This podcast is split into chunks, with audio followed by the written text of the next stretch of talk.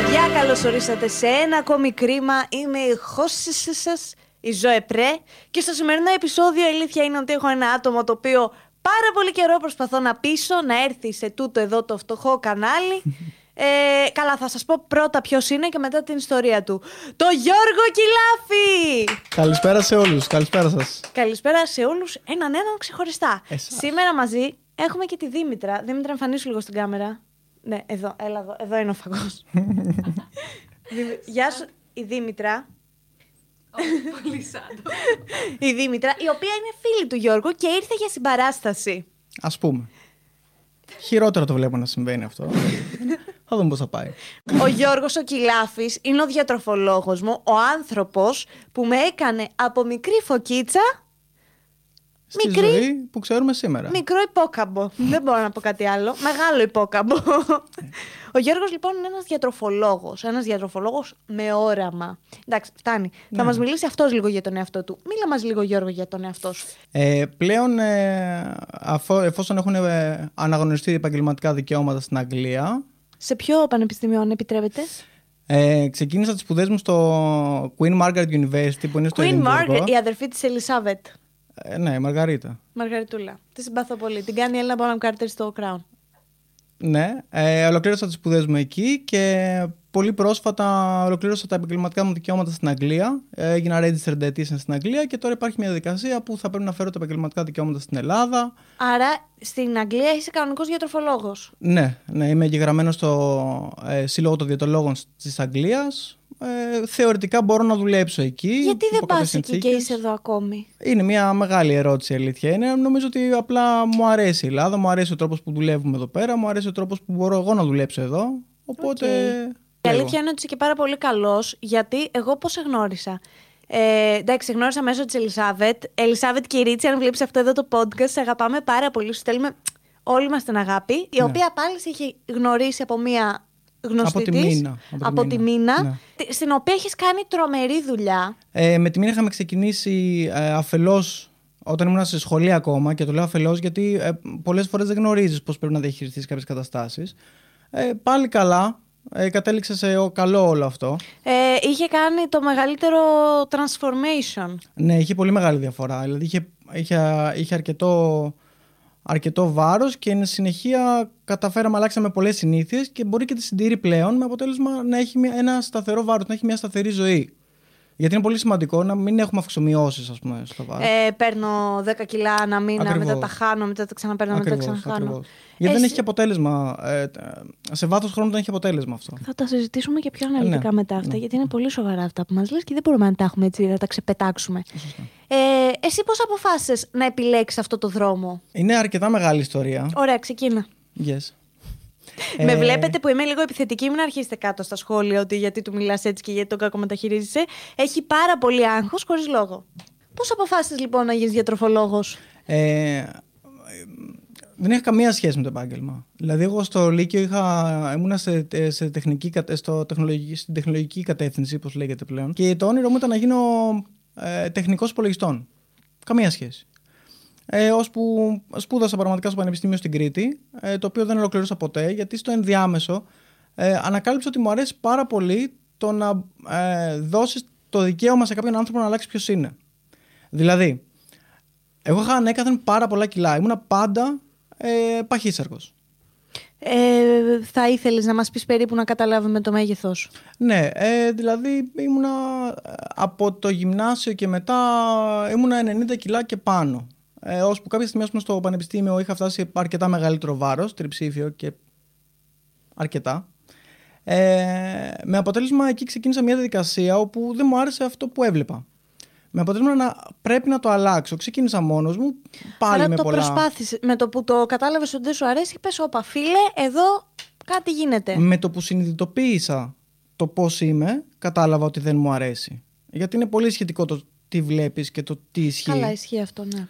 Ε, οπότε όταν ξεκίνησα να, όλη αυτή τη διαδικασία τέλος πάντων του να χάσω βάρος είχα κάνει έτσι πολλά extreme βήματα με αποτέλεσμα να συνειδητοποιήσω σε πολύ μικρό χρονικό διάστημα ότι ε, μπορείς να αλλάξεις εντελώς το ποιος ε, επιλέγεις να δείχνεις τουλάχιστον εμφανισιακά. Ε, οπότε εκεί κατάλαβα ότι ε, ε, πολλοί άνθρωποι χρειάζονται ας πούμε, αυτή την ελευθερία που είχα νιώσει εγώ, τον τρόπο που χρειάζεται, τον τρόπο, τον τρόπο με τον οποίο μπορείς να χάσεις βάρος, τον τρόπο με τον οποίο μπορείς να αλλάξεις την εικόνα σου. Ε, με αποτέλεσμα άρχισε να με κερδίζει το τρόπος που διαχειριζόμαστε το φαγητό. Άρχισε να με κερδίζει η διαιτολογία. Επίσης, συνειδητοποίησα ότι μέσα από αυτό μπορώ να κάνω πολλούς ανθρώπους να αλλάξουν τον τρόπο που κοιτάνε το φαγητό. Το αν θα πετύχεις το στόχο σου ή όχι είναι άλλο κομμάτι. Καλά, ναι. Αλλά έχει να κάνει αυτό. πολύ με το πώς βλέπεις το φαγητό, με το πώς βλέπεις την ικανοποίηση, με, με, με το πώς διαχειρίζεσαι τέλος πάντων το φαγητό. Άρα, εσύ προσπάθησες μόνο σου να κάνεις διατροφή στον εαυτό σου μέσα από έρευνα που είχες κάνει. Δεν πήγες σε Ας διατροφολόγο. Πούμε, ας πούμε έρευνα που είχα κάνει και ας πούμε ότι καταλάβαινα τι έκανα. Η αλήθεια είναι ότι έτρωγα ελάχιστα και έκανα πάρα πολύ γυμναστική. Γιατί ο στόχος ήταν ε, ανώτερος του κόστους στην ηλικία που ήμουν. Άρα, αυτό που μας λες τώρα είναι ότι έκανες ε, λάθος. Εντελώς. Εντελώς. Γιατί πλέον με αυτά που μου έχεις διδάξει τόσο Εντελώς. καιρό. Γιατί η αλήθεια είναι ότι μαζί σου αυτό που μου αρέσει δεν είναι ότι πηγαίνω απλά σε ένα διατροφολόγο. Δεν είναι ότι πάω, μου βλέπει τι σου αρέσει να τρως. Ωραία, ε, πάρε, θα τρως το πρωί ε, cornflakes, το μεσημέρι αυτό. Μου άρεσε που εξ αρχής προσπάθησες να μου εξηγήσεις τι πρέπει να τρώω και γιατί πρέπει να το τρώω ή γιατί δεν πρέπει να τρώω κάτι σε εισαγωγικά. Και βασικά νομίζω το πρώτο μας ραντεβού μου κάνεις δύο ώρες ψυχανάλυση σε σχέση με το φαγητό. Ε, πρέπει να δούμε το πώς βλέπουμε την πραγματικότητα. Δηλαδή το, αυτό, που, αυτό που εγώ θεωρώ σωστό και αυτό που θε, εσύ θεωρείς σωστό μπορεί να έχουν ε, μεγάλη απόσταση μεταξύ τους. Αυτό που εγώ Προφανώς. θεωρώ σωστό φαγητό και αυτό που θεωρείς εσύ σωστό φαγητό μπορεί να έχει πολύ μεγάλη απόσταση ακόμα και αν είναι υγιεινό. Δηλαδή, Ε, δηλαδή, κλασικό παράδειγμα με το, με το μήλο. Λε- Το, το μήλο ένα φρούτο παχαίνει, όχι. Αν καθίσεις να φας 30 φρούτα, πιθανώς να παχαίνουν. Ναι, πιθανώς αλλά- και αυτό βέβαια. πιθανώς να παχύνεις, αλλά σίγουρα είναι χειρότερο να φας ε, 30 μπέργκερ ή 30 τηγανιτές πατάτες αντίστοιχες θερμίδες με το μήλο. Ναι, εντάξει, αλλά αυτό είναι ένα. Που είναι 30 ένα- τηγανιτές πατάτες ε, συγκριτικά με 30 μήλα. Μία τηγανιτή πατάτα είναι ως θερμίδες με ένα μήλο. Ε, είναι, είναι και αυτό ακρι- είναι αρκετά σχετικό και αυτό όλο. Γιατί ε, όλοι καταλαβαίνουμε ότι οι τηγανητές πατάτες δεν είναι καλές. Κοίταξε να δεις, Δεν όταν... καταλαβαίνουμε όμως ότι όλοι οι 30 μήλα δεν είναι καλά. Οκ, ναι, κατάλαβα τι λες. Δηλαδή, ένα υγιεινό φαγητό υπό συνθήκες μπορεί να μην είναι και τόσο επικερδές για μας, ανάλογα το στόχο και πάλι που θέλουμε να πετύχουμε. Επικερδές. Να σας πω κάτι. Σε αυτό το κανάλι ακούτε λέξεις που δεν θα τις ακούτε ποτέ από μένα. Και να είστε, ε, πώς το λένε, τη λέξη ψάχνω, ευγνώμονες γι' αυτό. Γιατί πού αλλού θα μάθετε ελληνικά σε αυτό το κανάλι και γι' αυτό φροντίζω εγώ για να μάθω και εγώ ελληνικά εδώ πέρα. Ε, οπότε εκεί κατάλαβα λοιπόν ότι ε, μπορείς να βοηθήσεις πολλούς ανθρώπους να πετύχουν τους στόχους τους. Ναι, αυτό, μου συμφωνώ. άρεσε. αυτό μου άρεσε η διαιτολογία. Ότι όταν κάποιος ε, αποφασίσει ότι θέλει να κάνει μια αλλαγή, να μπορείς να είσαι εκεί και να του παρέχεις σωστές πληροφορίες, ε, επιστημονικά σωστές πληροφορίες, για να πετύχει τον στόχο που επιλέγει. Αυτό. Οπότε περίπου στο 2004 έφυγα από την Κρήτη και ξεκίνησα την, ε, τη σχολή μου, ξεκίνησα τη σχολή της διαιτολογίας. Αυτή διήρκησε περίπου τέσσερα χρόνια, ε, οπότε τελείωσα με τη σχολή αυτή. Ε, αρκετή πληροφορία, αρκετή γνώση, είχε αρκετές δυσκολίες, αλλά ε, δεν είχαν μεγάλη σημασία. Δηλαδή, ας πούμε, τα μαθήματα ήταν στα αγγλικά. Ή, ε, Α, άρα όλο έγινε στα, στη, στην ξένη γλώσσα. ναι. Δηλαδή δεν είσαι μόνος σπουδαγμένο στην ελληνική. Όχι, είμαστε και στην ε, λατινική, δεν τη λες. Στα αγγλικά Στα τέλος πάντων. αγγλικά το λες. Οκ. Α, αγγλικά. Πιστεύεις ότι έχει διαφορά με το να σπούδαζες. Ε, Κοιτάω, ψάχνω τις ερωτήσεις γιατί έχω ξεχάσει το λάπτοπ, δεν είμαι αγενής. Ε, τι έλεγα; Ε, Είδες που μπορεί και να Είμαι, ή Όχι. μπορεί και να είμαι. Είμαι μωρέ. Αυτό που εσένα σε κάνει να νιώθεις καλά και ουσιαστικά είναι ο στόχος σε αυτήν εδώ τη ζωή είναι να αλλάζεις τις ζωές των ανθρώπων. Εντάξει, στόχος. Στόχος είναι να, να κάνω ανθρώπους να νιώθουν καλύτερα. Τώρα, το αν θα αλλάξει η ζωή ή όχι, και πάλι εξαρτάται από πολλούς παράγοντες. Στόχος είναι αυτό που βλέπω εγώ στη διαιτολογία, είναι να εκπαιδεύω κάποιον να αντιλαμβάνεται το πώς διαχειρίζεται το φαγητό. Να σου πω κάτι. Εγώ η αλήθεια είναι ότι ένα χρόνο κοντά που. Τώρα δεν έχουμε κλείσει χρόνο ακόμη, σε λίγο θα κλείσουμε. Που βλεπόμαστε και που μιλάμε και που τα αναλύουμε και με έχεις βοηθήσει σε αυτό το κομμάτι πολύ. Ε, έχω δει τεράστια διαφορά στον εαυτό μου στο πώς αντιμετωπίζω το φαγητό. Δηλαδή, πριν. Εντάξει, εγώ το φαγητό, από ό,τι ξέρεις και εσύ πολύ καλά, το έχω συνδέσει με το συναισθηματικό μου κόσμο πάρα πολύ. Πολύ, πολλοί άνθρωποι. Και έχω πάρει και τις διατροφικές συνήθειες που μου έχει περάσει η μάνα μου, ας πούμε. Τηγάνιτες πατάτες full, ε, με πολύ λάδι τα πάντα. Ναι. Τηγανιτή πατάτα με ψωμί, μακαρόνι, όλα ταυτόχρονα στο τραπέζι. Οπότε. Είναι, ναι, είναι η ελληνική νοοτροπία. Ε, μπορεί να έτρωγα πατατάκια, γαριδάκια χωρίς να με νοιάζει. Μια ολόκληρη σακούλα, ας πούμε, μέσα στη μέρα. Θα σταθώ σε αυτό που είπες ότι είναι ε, σ- εμ, συνήθειες τις οποίες πέρασαν από το σπίτι μου, τις πέρασε η μάνα μου. Είναι, μ, δεν, είναι, δεν έχει να κάνει μόνο με, είναι, έχει να κάνει με το, με το περιβάλλον. Οι συνήθειες που έχουμε έχει να- έχουν πολύ έντονα να κάνουν με το περιβάλλον στο οποίο μεγαλώνουμε. Δηλαδή, εσύ ας πούμε μπορεί να δουλεύεις σε μια δουλειά η οποία είσαι απασχολημένη όλη μέρα. Δεν είναι εύκολο για σένα να μαγειρέψεις. Ισχύει αυτό. Ναι. Όσο, όσο καλό και να είναι ένα μαγειρευτό φαγητό, ε, μια τέτοια πρακτική ε, δεν έχει νόημα για σένα. Γιατί πολύ απλά δεν θα μπορείς να ακολουθήσεις έναν τέτοιο τρόπο Ναι. ζωής. Άρα θα πρέπει εσύ δηλαδή να βρεις τον καλύτερο υγιεινό τρόπο να συντηρήσεις τον οργανισμό σου, γιατί ε, περί συντήρησης συζητάμε. Ναι, ισχύει. να, Ισχύει. Συντηρείς, να συντηρείς τον εαυτό σου ε, κατά τη διάρκεια της ημέρας ε, προσπαθώντας συνεχώς να αλλάξεις τον τρόπο που σκέφτεσαι απέναντι στο φαγητό. Αυτό όμως πρέπει να σε βοηθήσει κάποιος άνθρωπος, γιατί εγώ πριν, ας πούμε, ε, που είχα ξεκινήσει και γυμναστήριο πέρσι, πες να γύριζα από το γυμναστήριο και να έτρωγα μία σακούλα γαριδάκια. Και ήμουν σε φάση, οκ, αφού τα κάψα, ας φάω. Γιατί δεν έχω στο μυαλό μου πόσες θερμίδες ή πόσα λιπαρά, κακά λιπαρά, όπως μου, έχει- μου έχεις πει. Ή γενικά πόσο κακό μπορεί να σου κάνει ένα κακό φαγητό σε εισαγωγικά στον οργανισμό σου και δεν έτρωγα τίποτα. Ναι, Normal. είναι, είναι όπως το είπες, ότι μπορώ να τα φάω διότι τα έκαψα. Ναι, αυτό. Είναι- είναι- Που καμία σχέση. Αυτό που έκαιγα Ακριβώς. τελικά στο γυμναστήριο. Ακριβώς. Συγκριτικά με τη σακούλα γαριδάκια ήταν το τίποτα. Α, μ, Εντάξει, είναι και αυτό σχετικό είναι γιατί έχουμε. Να. Και αυτό σχετικό είναι πολλές φορές. Δηλαδή, μπορεί να καταναλώσεις ας πούμε, κάποιο φαγητό το οποίο μπορεί, ποιοτικά μπορεί να μην είναι ε, ιδιαίτερα καλό. Α το χαρακτηρίσουμε καλό. Αλλά πολλές φορές μπορεί να κάνεις γυμναστική που μπορεί να το κάψεις. Γιατί κάνεις και την αποθεραπεία το βράδυ. ναι, ναι. Ε, υπά- υπάρχουν πολλοί τρόποι για να κάψεις το Θα το φαγητό. συζητήσουμε και μετά αυτό. Ναι, ε, ναι. Θέλω να σε ρωτήσω κάτι άλλο. Πιστεύεις ότι έχει να κάνει. Ότι έχει να κάνει καθόλου οι διατροφικές σου συνήθειες σε πολλά εισαγωγικά, δεν ξέρω πώς αλλιώς να σου το πω, με το DNA σου; Δηλαδή, η γιαγιά μου, ας πούμε, δεν έτρωγε καθόλου βλακείες και ας Ναι. είχαμε στο σπίτι βλακείες, εγώ δεν θα τις έτρωγα γιατί δεν με τραβούσαν. Αυτό παίζει σαν concept το- με το DNA που λένε. Ε, οι γενετικοί παράγοντες. Το πώς επηρεάζουν οι γενετικοί παράγοντες στο φαγητό. Σίγουρα επηρεάζουν το φαγητό. Ε, υπό έννοιες βέβαια. Δηλαδή, ε, κάποιος άνθρωπος τυχαίνει να μεταβολίζει πολύ πιο εύκολα, να, να χρησιμοποιεί το φαγητό πολύ πιο εύκολα από κάποιον άλλον. Λόγω γενετικών παραγόντων. Που αυτό δεν μπορούμε να το πειράξουμε. Βασικά μπορούμε να το πειράξουμε, αλλά μέχρι ένα σημείο. Δηλαδή, μπορούμε να το πειράξουμε μέσω της γυμναστικής, μπορούμε να το πειράξουμε μέσω ε, μέσω της καθημερινότητάς μας. Ή με την Δηλαδή, αλλαγή της διατροφής. Με την αλλαγή της διατροφής, με την αλλαγή των ωραρίων του ύπνου, με πολλούς τρόπους.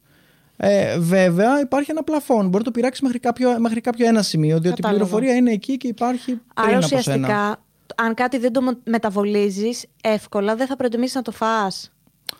Δεν μπορεί να γνωρίζεις ακριβώς πώς μεταβολίζεις κάτι, τουλάχιστον... Σου λέω, αν εγώ ας πούμε τρώω φασόλια και δεν μπορώ να τα χωνέψω με τίποτα και είμαι τρεις μέρες με, κοιλιά, με πόνο στην κοιλιά, ας πούμε. Θα τα αποφύγω την επόμενη φορά. Και ίσως γι' αυτό κάποια πράγματα τα αποφεύγουμε. Εφόσον κάνεις κάποιες εξετάσεις οι οποίες θα σου δείξουν ότι υπάρχει κάποια αλλεργία, υπάρχει κάποια ενόχληση, υπάρχει κάποιο σύνδρομο ευερέθησης του εντέρου, υπάρχει κάποια πάθηση για να το αποφύγεις, εννοείται ότι θα πρέπει να το αποφύγεις γιατί αλλιώς δημιουργείς μεγαλύτερο πρόβλημα στον εαυτό σου. Αυτό που συζητούσαμε όμως πιο πριν με, με, τα, με, την, ε, με το γονιδίωμα, με τα, με τα genetics, έχει να κάνει πιο πολύ με το ότι το κατά πόσον επιτρέπεις ή δεν επιτρέπεις την έκφραση γονιδίων με κάποιο σκοπό. Δηλαδή, ε, υπάρχουν τα γονίδια, υπάρχει πληροφορία για το πώς διαχειριζόμαστε πράγματα. Δηλαδή, κάποιοι άνθρωποι είναι πιο αθλητικοί εκφύσεως, κάποιοι λιγότερο. Εκφύσεως. δεν είναι το πόσο. Μη γελάς. δεν το είπα γιατί δεν κατάλαβα τι Συγγνώμη, είναι. Είναι πιο αθλητική εκφύσεως του τύπου ότι εγώ γεννιέμαι με μία τάση. Ακριβώς.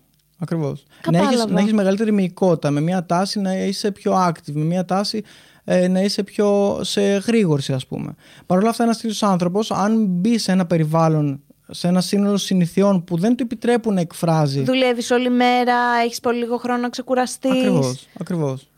Ή Είσαι και- σε και άλλες καραντίνα καλή καταστάσεις. ώρα. Ακριβώς. Αυτό και σε άλλες επηρεάζει. καταστάσεις θα καταλήξει αυτό το άτομο να μην μπορεί να εκφράσει ε, τα θέλω του, αλλά, άρα και ας πούμε, πολύ θεωρητικά τώρα, ας πούμε το γονιδίωμά του να μην μπορεί να έρθει στην επιφάνεια, δηλαδή να μην μπορεί να χρησιμοποιήσει. Να μην μπορεί να το χρησιμοποιήσει θετικά. Να, Να μην Καλά μπορεί να το αυτό, χρησιμοποιήσει, ναι. period. να, μην μπορεί, να μην μπορεί ουσιαστικά μέσω, μέσω αυτών των καταστάσεων να μην μπορεί να το αναδείξει. να εκφραστεί πλήρως. Να εκφραστεί πλήρως. Δηλαδή, κάποιος άνθρωπος που είναι μέσα στην καραντίνα δεν θα μπορούσε ακόμα και στο σπίτι να κάνει γυμναστική, να έχει το, τη μέγιστη ε, μυϊκή ανάπτυξη που θα είχε αν ήταν στο γυμναστήριο, ακολουθώντας μια καλύτερη διατροφή, Καλά, ένα ναι, πιο αυτό active εννοείται. lifestyle. Αυτό εννοείται. Εγώ δεν ξέρεις τι κατάθλιψη, έπα- ξέρεις τι κατάθλιψη έπαθα που Ναι. σταμάτησα το γυμναστήριο. Ναι.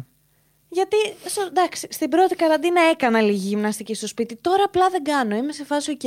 Έχω φύγει, πώς το λένε, έχω αφήσει τη μοίρα μου στα χέρια της καραντίνας. Βέβαια. Και ας πούμε, μπορεί να σου κοστίζει πολύ το γυμναστήριο γιατί είναι ο τρόπος που συνδυάζουμε την άσκηση και ο στόχος και ο λόγος που τον κάνουμε. ναι, ισχύει αυτό. Δεν, το, δεν, δεν ασκούνται όλοι, δεν αθλούνται όλοι για να μπορούν το καλοκαίρι να βγουν στην παραλία Μα με δεν το μαγιό. κάνω για να βγω στην παραλία. Το Ακριβώς. κάνω γιατί Ακριβώς. νιώθω καλά. Ακριβώς. Δεν ξέρεις πόση ενδορφίνη μου έδινε το γυμναστήριο όσο πήγαινα. Ε, να σου πω κάτι. Όταν αυτό που. Το, δηλαδή, πραγματικά δεν το πίστευα ότι το φαγητό, Ναι. η σωστή διατροφή βασικά και η άθληση μπορεί να σου επηρεάσει τόσο πολύ την ψυχολογία. Α, Βέβαια, βέβαια. Πραγματικά. Και πέρασα από μια χρονιά το 19. Εντάξει, εγώ είχα. ε, Το 19 ήταν και μια χρονιά που είχα κατάθλιψη, δηλαδή δεν φαινόταν κιόλας, νομίζω το ξέρετε κι εσείς. Δεν μπορούσα να κάνω τίποτα. Ναι, είναι μια γνωστή περίοδος αυτή στην ε, ζωή της. Στη, Είναι στη γνωστή πε- ζωή της ζωής. Ισχύει. Μόλις όμως ξεκίνησα και σωστή διατροφή, το μπρόκολο να σε κάνει ευτυχισμένο, ούτε που το περίμενα. Θες λίγο να μας το εξηγήσεις αυτό; Ε, το μπρόκολο Πώς σε κάνει γίνεται- ευτυχισμένο. Το μπρόκολο δεν σε κάνει ευτυχισμένο. Ενώ ρε παιδί μου, η σωστή διατροφή δεν σε βοηθάει λίγο στο να νιώσεις καλύτερα ψυχολογικά; Το σύνολο πολλών πραγμάτων σε κάνει να νιώθεις καλύτερα. Δηλαδή, αν ε, σίγουρα το φαγητό. Είναι, δεν είναι- μιλάω πλασμα... ότι επειδή γυμνάζομαι και τρώω καλά και αδυνατίζω ότι νιώθω καλά. Νομίζω ότι το junk food γενικά σου προκαλεί μια κατάθλιψη χωρίς λόγο. Αυτό είναι μια πολύ μεγάλη. Δηλαδή, το πώς επιδράει το φαγητό στην ε, ψυχολογία μας είναι ένα τεράστιο κεφάλαιο. Είναι εξαιρετικά μεγάλο. Γιατί έχει πάρα πολλές οπτικές γωνίες και πάρα πολλές πλευρές από τις οποίες μπορεί να το κοιτάξεις. Ε, Παρ' όλα αυτά, έτσι λίγο ε, ε, εν συντομία, οι βασικοί λόγοι που θεωρώ ότι το φαγητό σε βοηθάει είναι αρχικά γιατί μπαίνεις σε μια διαδικασία να επιτύχεις κάποιους στόχους. Όταν δηλαδή μπαίνεις στη διαδικασία να ε, μιλήσεις με κάποιον ο οποίος πιστεύεις ότι γνωρίζει το πώς να σε βοηθήσει, γιατί όλοι έτσι ξεκινάμε. Πιστεύουμε ότι μπορεί να μας βοηθήσει κάποιος ε, και μας βάζει κάποιους στόχους, μας φτιάχνει ένα πρόγραμμα εξε- εξειδανικευμένο κτλ. κτλ. Ε, ο- αρχικά νιώθεις καλά που πετυχαίνεις το στόχο. Δηλαδή, ναι, μπορώ να ακολουθήσω Ισχύει αυτό. αυτό, ναι, όταν έβλεπα να πέφτουν τα κιλά, ήμουν σε «Ω, το πιστεύω Λα- έχει, έχει, ότι τα νόημα, έχασα». έχει νόημα αυτό που κάνω. Δηλαδή, κουράζομαι γιατί είπαμε, το να μπει σε μια διαδικασία έχει να κάνει με το πώς αλλάζει τις συνήθειές σου. Να το να μαγειρεύεις αλλάξεις- κάθε μέρα, να προετοιμάζεις το φαγητό σου για την επόμενη. Βγαίνεις λοιπόν από το comfort zone. Τελείως.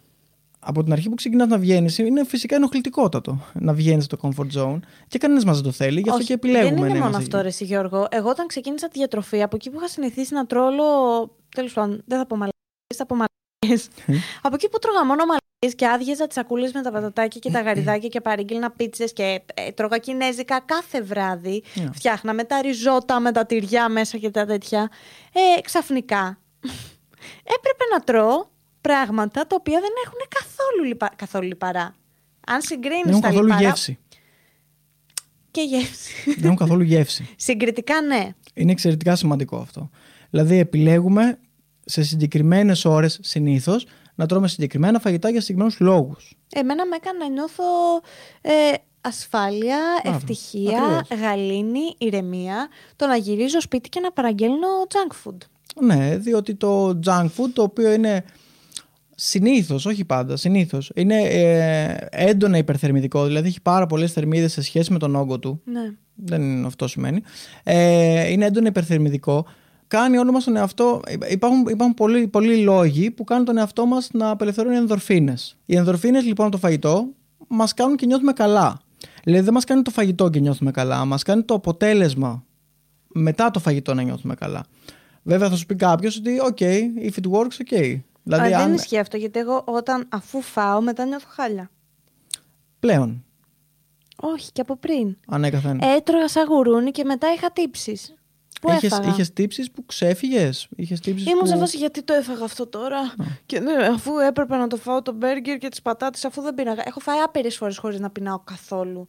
Ή σκασμένη από άλλο φαγητό να πάω να φάω επιπλέον φαγητό. Για πολλούς. Για- Είναι, είναι, πολύ, είναι πολλοί λόγοι. Ψυχολογική Είναι- είναι, οι λόγοι νομίζω. Ψυχολογική, μπορεί να έχουμε ένα συνεχόμενο θερμιδικό έλλειμμα, καλή όρεση ας πούμε, που ρεαλιστικά δουλεύεις όλη μέρα. Ε, πολλές φορές δεν προλαβαίνεις να φας, δεν είχα χρόνο, δεν είχα, δεν είχα Ναι, α, εντάξει. την ευκαιρία, δεν είχα το φαγητό που ήθελα να φάω. Άρα πολλές φορές δεν έχεις το φαγητό που θέλεις, την ελευθερία να το κάνεις, να ολοκληρώσεις τη διαδικασία αυτή. Με αποτέλεσμα να μείνεις νηστική. Όταν μείνεις νηστική μία, δύο, τρεις μέρες, ο οργανισμός σου βιολογικά γνωρίζει τι είναι αυτό που σε κάνει να νιώθεις καλά κατά τη δική σου αντίληψη, θερμιδικά πλήρως κατά τη δική του αντίληψη.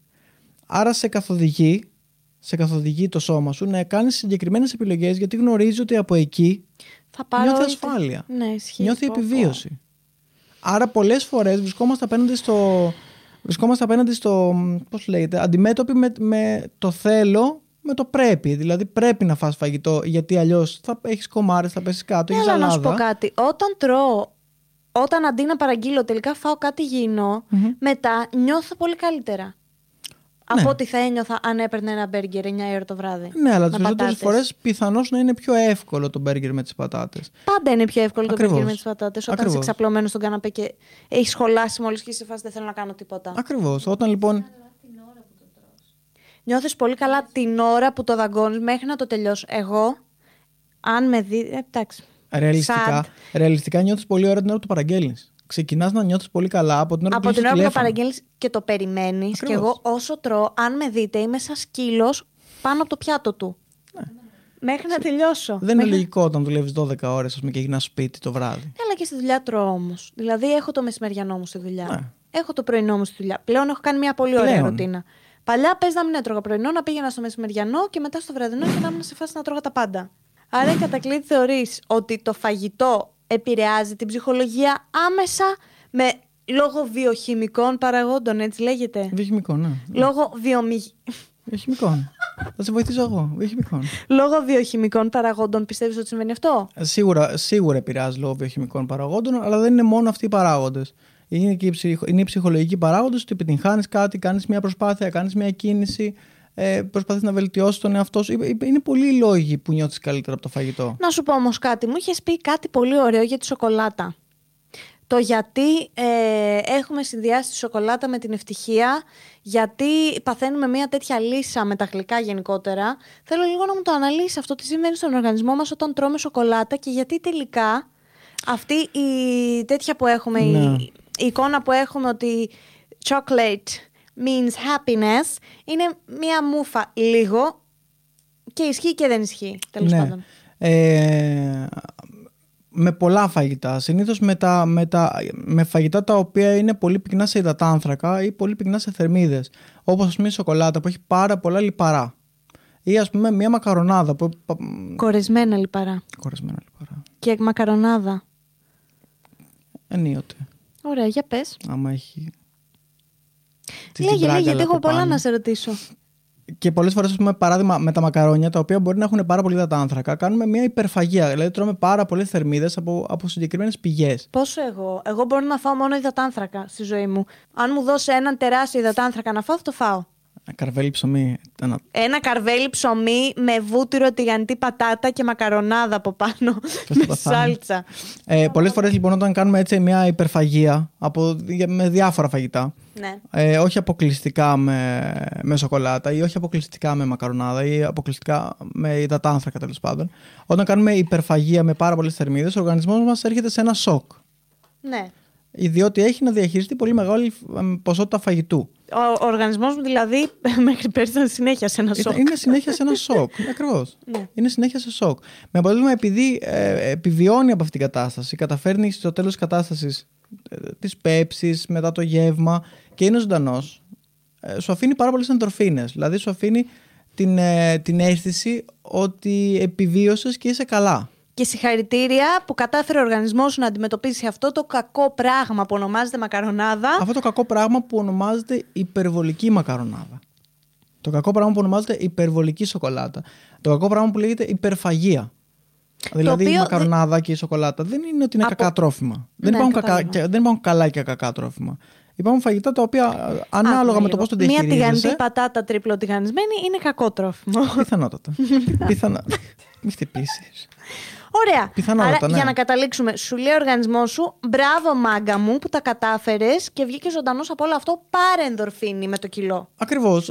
Ναι, ναι, ας το πούμε έτσι πολύ υπερηκτικά, υπερβολικά. Α πούμε ότι χαίρεσαι πάρα πολύ, χαίρεται το σώμα σου βιολογικά που επιβίωσε από, ε, επιβίωσε από αυτήν την κατάσταση. Μετά στο, στα καπάκια όμως, γιατί είμαστε πάλι, έχουμε κατάπτωση; Γιατί δεν σταμάτησε να υπάρχει ποτέ το αρχικό πρόβλημα.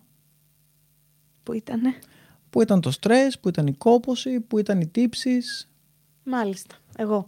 Με περιέγραψε. Δηλαδή σαν άνθρωπο, προσπαθούμε σε τρεις μέσα από το λέξεις. φαγητό, προσπαθούμε μέσα από το φαγητό, προσπαθούμε μέσα από την ε, συναισθηματική αυτό που ονομάζουμε πείνα, να ξεφύγουμε από κάποια πράγματα που μας στρεσάρουν, μας δημιουργούν έτσι Τρώω τα ένταση. προβλήματά μου. Ακριβώς. Ακριβώς αυτό κάνουν, ναι, πού το κατάλαβες. Τρώω πλακώνοντας. Βάζω τα προβλήματα κάτω από το χαλάκι για λίγο, βέβαια δεν, δεν κρατάει. Αυτό είναι, αυτό είναι ό,τι συμβαίνει με όλες τις καταχρήσεις. Με το κάπνισμα, Ναι. το αλκοόλ, την υπερβολική γυμναστική. Το έχουμε, νομίζω το έχουμε πει και μαζί. Ότι. Ποτέ δεν έκανε. όχι, γιατί αφού έκανες το. Υπερβολική, όχι, τέσσερις φορές την εβδομάδα. Εντάξει, υπό όρους αυτό είναι υπερβολική με τον τρόπο που δουλεύεις κιόλας. Τότε ήταν τότε ήτανε πάρα πολύ Με τη τέλειο. Δήμητρα είναι life goal. Ωραία, πάνω σε αυτό που μου είπες ότι δεν υπάρχουν κακά φαγητά. Ναι. Ε, Κάποιος θα σου πει, ξέρεις κάτι, δεν θέλω να έχω στη διατροφή μου μακαρόνια, γιατί θέλω να δυνατήσω, οκ. π.χ. Και άμα φάω μακαρόνια, δεν θα είμαι κοντά στο στόχο μου. Εξαιρετικά συχνό. Ε, το ακούμε εξαιρετικά συχνά αυτό. Δηλαδή ε, και στο κομμάτι ε, διαιτολογία και εκτός, δηλαδή σαν Γιώργος και όχι σαν ε, κάποιος που ασχολείται με το κομμάτι της, ε, της διατροφής, ε, πολύ συχνά ακούμε ότι θα κόψω το ψωμί για να χάσω ναι, θα βάρος. κόψω το ψωμί για Θα να κόψω τα μακαρόνια, θα κόψω το ένα, θα κόψω το άλλο, θα κόψω παρόν. Ε, ο Παγκόσμιος Οργανισμός Υγείας δίνει η σύσταση για τους υδατάνθρακες, ο- ακολουθώντας ένα πλάνο μεσογειακής διατροφής, ε, 50 με 60% υδατάνθρακα. Πράγμα Άρα που αυτό- σημαίνει ότι αυτό είναι α, εξαιρετικά παροχημένη αντίληψη, το θα κόψω τον υδατάνθρακα για να χάσω βάρος. Ε, η πραγματικότητα είναι ότι όταν κόβουμε τον υδατάνθρακα, πραγματικά βλέπουμε απώλεια βάρους. Διότι αφ- φεύγουν τα- φεύγει το νερό που συγκρατεί μαζί του υδατάνθρακας. Άρα ο αριθμός της ζυγαριάς θα αλλάξει. Ο στόχος δεν θα επιτευχθεί, δεν θα επιτευχθεί όμως. Ε, αν ο στόχος μας είναι να χάσουμε, να αλλάξουμε τον αριθμό της ζυγαριάς, ναι, οκ, θα επιτευχθεί ο στόχος. Αλλά χάνεις και νερό από ό,τι κατάλαβα. Χάνεις σχεδόν αποκλειστικά νερό, εκτός και αν ακολουθείς ένα, ένα γενικότερο πλαίσιο διατροφής. Αν απλά κόβεις τον υδατάνθρακα, είναι εξαιρετικά παρωχημένο. Καλά, να πω εγώ μία παρένθεση. Δεν περίμενα ότι θα είχα τόσο ψωμί στη διατροφή μου και είμαι πραγματικά ευτυχισμένη. Ναι, ναι, γιατί είναι απαραίτητο. Είναι απαραίτητο. Δηλαδή, καταναλώνεις μέσα στην ημέρα σου, η πρώτη πηγή που καταναλώνεις είναι υδατάνθρακα. Δεν μπορεί να στερήσει από τον οργανισμό σου τον υδατάνθρακα, διότι απλά δεν θα είσαι λειτουργική. Θα είσαι μόνιμα κουρασμένη. ναι. Θα έχεις, ε, θα έχεις, ε, θα έχεις πολύ αρνητικό feedback μέσα στην ημέρα. Πολλοί τέλος πάντων έχουν την αντίληψη ότι αν τρώνε ε, πολύ λίγο φαγητό θα χάσουν γρήγορα κιλά. Ναι. Αυτό ισχύει. Προφανώς, άμα, στα- άμα εγώ φάω ένα κουλούρι σήμερα, ένα κουλούρι αύριο, ένα κουλούρι μεθαύριο, σίγουρα μέσα σε τρεις μέρες πώς θα, θα χάσω δύο κιλά. Το Σχετικό. θέμα είναι. εντάξει, Σχετικό. Λέω τώρα έναν αριθμό, ρε Ναι, παιδί ναι, ναι, μου. Θα εντάξει. χάσω πιο γρήγορα κιλά από ό,τι θα έχανα αν, έκανα, αν ακολουθούσα μια διατροφή. Οκ. Αυτό όμως δεν είναι λάθος σαν... ε, μ, Σαν πρακτική. Αντίληψη, σαν πρακτική. Σαν πρακτική είναι λάθος. Ε, το, πολλές φορές ε, μειώνουμε κάθετα το φαγητό που καταναλώνουμε με το σκεπτικό να χάσουμε βάρος.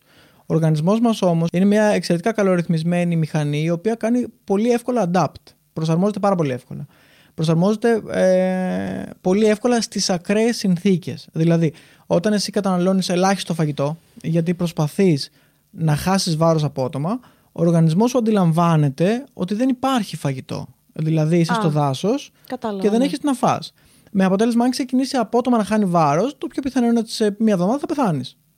Πράγμα που σημαίνει ότι ο οργανισμός σου προσαρμόζεται με τέτοιο τρόπο Και πρέπει να το έτσι ώστε συγκρατήσει να, το συντηρεί- βάρος. να σε συντηρεί ζωντανή. Άρα δεν θα αρχίσει να χάνει άμεσα, αλλά θα σταματήσει ο ρυθμός απώλειας βάρους, θα μειωθεί. Θα μειωθεί τόσο και για να μπορεί να υπάρξει μια ισορροπία, πολύ απλά δεν θα είσαι λειτουργική μες στην ημέρα σου. Θα έχεις πονοκεφάλου, δεν θα μπορείς να σηκωθείς όρθια, δεν θα μπορείς να, κάνεις, δεν θα μπορείς να είσαι πρακτική πουθενά. Ωραία, πες ότι καταφέρει και χάνεις αυτά τα δύο κιλά π.χ. Okay. Μετά δεν θα είναι χειρότερο, γιατί θα προσπαθήσεις να αναπληρώσεις τις θερμίδες που έχασες εκείνες τις μέρες, οπότε θα ξαναγυρίσεις στο...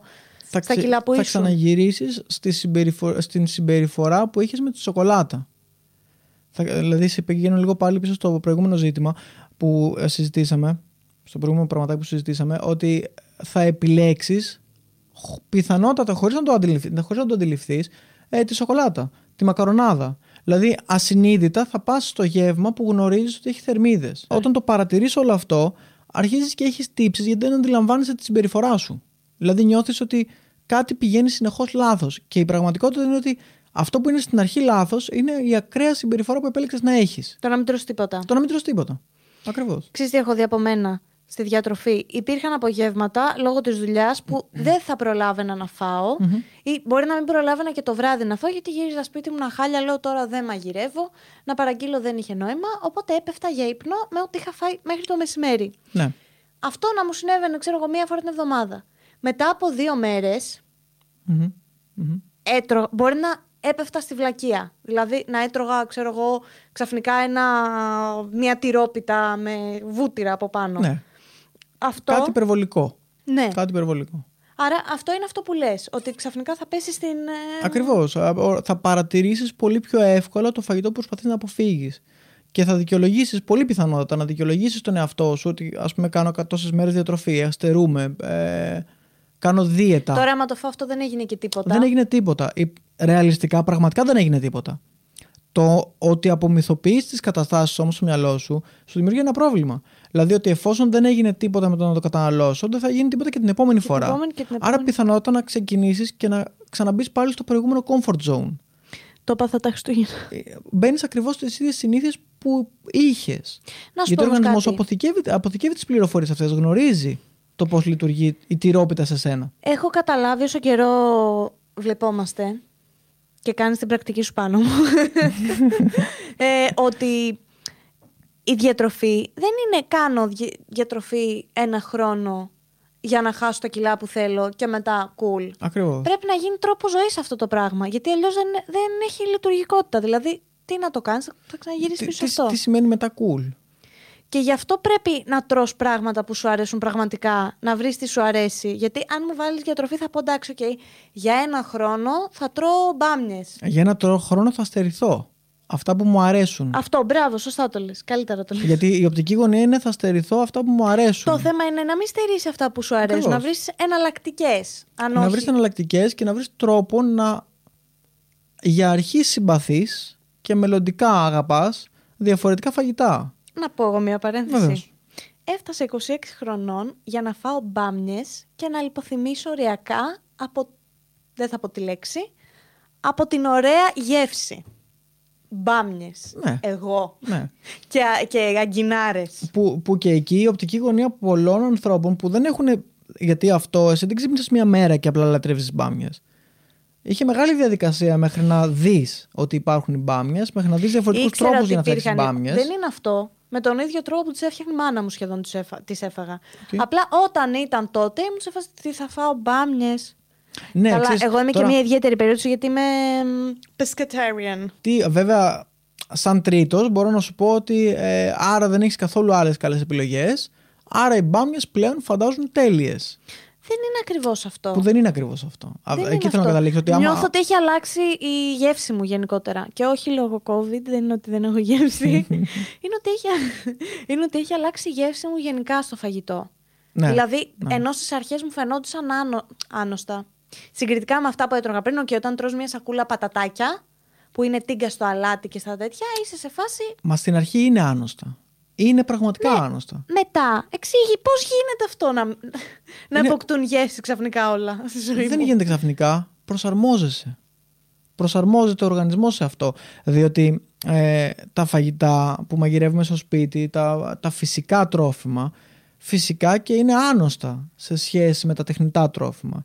Γιατί τα τεχνητά τρόφιμα είναι κατασκευασμένα για να είναι νόσ- να είναι νόστιμα. Είναι κατασκευασμένα για να μπορούν να πουληθούν. Άρα πιστεύεις ότι σε αυτό βασίζεται όλη η βιομηχανία του junk Εξαιρετικά. food Εξαιρετικά κτλ. πολύ. Εξαιρετικά πολύ. Διότι αν το καλοσκεφτείς, δεν φτάνουν μόνο οι τηγανιτές πατάτες με το έξτρα αλάτι. Χρειάζονται και τσένταρ και μπέικον και κάποια άλλη ενδεχομένως σως. Δηλαδή, όσο πάνε τα χρόνια, οι γεύσεις γίνονται συνεχώς πιο enhanced. Ναι, δεν κατάλαβα. φτάνει πλέον ένα σουφλάκι κοτόπουλο. Ναι, κατάλαβα. Χρειάζεσαι και κάποια πιο έντονη γεύση. Και αυτό φυσικά δεν είναι, είναι Και στο ατέρμονο. τέλος γιατί θα συνεχώς παίρνεις ένα προσαρμοζόμαστε. βάζο με πιπέρι και θα το βάζεις στο μάτι σου μέσα για να νιώσεις. Ακριβώς. Συνεχώς προσαρμοζόμαστε. Συνεχώς προσαρμοζόμαστε στο επόμενο. Πιστεύεις ότι υπάρχει κάποια σκοπιμότητα στο να συμβαίνει αυτό στη βιομηχανία του junk food, ας πούμε. Και πώς γίνεται να είναι πιο φτηνά από τα υγιεινά φαγητά. Δηλαδή, για να πάρω ένα μπούντα μπολ, ας πούμε, απ' έξω, θέλω 8 ευρώ. Για να πάρω δύο σουβλάκια με το λαδάκι στην πιτούλα κτλ. θέλω 4, ξέρω εγώ. 5 Εντάξει, αυτό είναι, ευρώ. αυτό είναι ξεκάθαρο. Είναι ξεκάθαρα marketing η αρχή. Έτσι. Δηλαδή το, πώς, το, το κόστος των προϊόντων από κάποια στιγμή και μετά είναι marketing. Ε, τώρα το γιατί το ανθυγιεινό φαγητό είναι πιο φθηνό δεν το πιστεύω. Δεν πιστεύω ότι το, φθηνό, το, το υγιεινό φαγητό είναι πιο ακριβό. Ε, Άμα Διότι- το φτιάχνεις εσύ, είναι πιο φτηνό. Ακριβώς. Άμα το αγοράζεις απ' έξω, είναι πιο ακριβό. Ε, ναι, γιατί έχει Από πολύ... όπου θέλω να πάρω μια σαλάτα και έχει 7 ευρώ, ας πούμε. Παλιά δεν θα έπαιρνα καν. Θα έλεγα σιγά με δώσω 7 ευρώ για μια σαλάτα. Ακριβώς. Πλέον αναγκάζομαι να δώσω 7 ευρώ για μια σαλάτα, γιατί λέω θα φάω απ' έξω. Μην πάρω τις πατάτες που έχουν 2,5 ευρώ. Α πάρω τη σαλάτα να φάω σωστά, Γιώργο. Ναι, αλλά είναι πολύ σχετικό γιατί η τιμή εξαρτάται από την ε, ζήτηση. Έχεις δίκιο σε αυτό που λες. Άρα κάποιος άνθρωπο. Ναι, δεν πρόκειται να βγεις από πάνω. ε, ε, εξαρτάται από τη ζήτηση. Άρα έχει να κάνει πολύ έντονα με το πόσο πουλάει κάτι. Πόσο είναι στη μόδα κάτι, πόσο πουλάει κάτι. Γίνεται ένας άνθρωπος να είναι υπέρβαρος και να είναι υγιής; Αν γίνεται κάποιος άνθρωπος να είναι υπέρβαρος και υγιής. Γίνεται κάποιος άνθρωπος να είναι υπέρβαρος με υγιεινές συνήθειες. Το αν θα είναι υγιής ή όχι εξαρτάται από πολλούς παράγοντες. Αρχικά γενετικούς, το αν στο μέλλον θα είναι υγιής. Ε, και κατά δεύτερον το πώς διαχειρίζεται το βάρος. Δηλαδή αν χάσει το βάρος, στο μέλλον θα είναι πιο Σου λέω υγιής. Για... Α, οκ. Θα είναι πιο υγιής.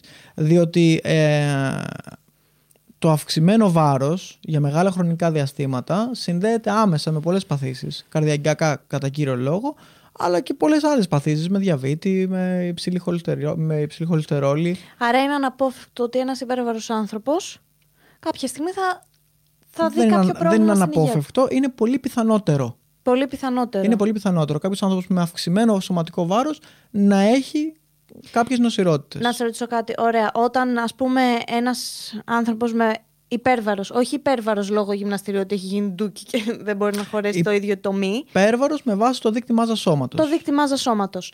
Ε, δεν δυσκολεύεται περισσότερο στην καθημερινότητά του; Έτσι όπως το λες ένας υπέρβαρος άνθρωπος, όχι. Δεν έχει, δεν έχει δυσκολίες στην καθημερινότητά του.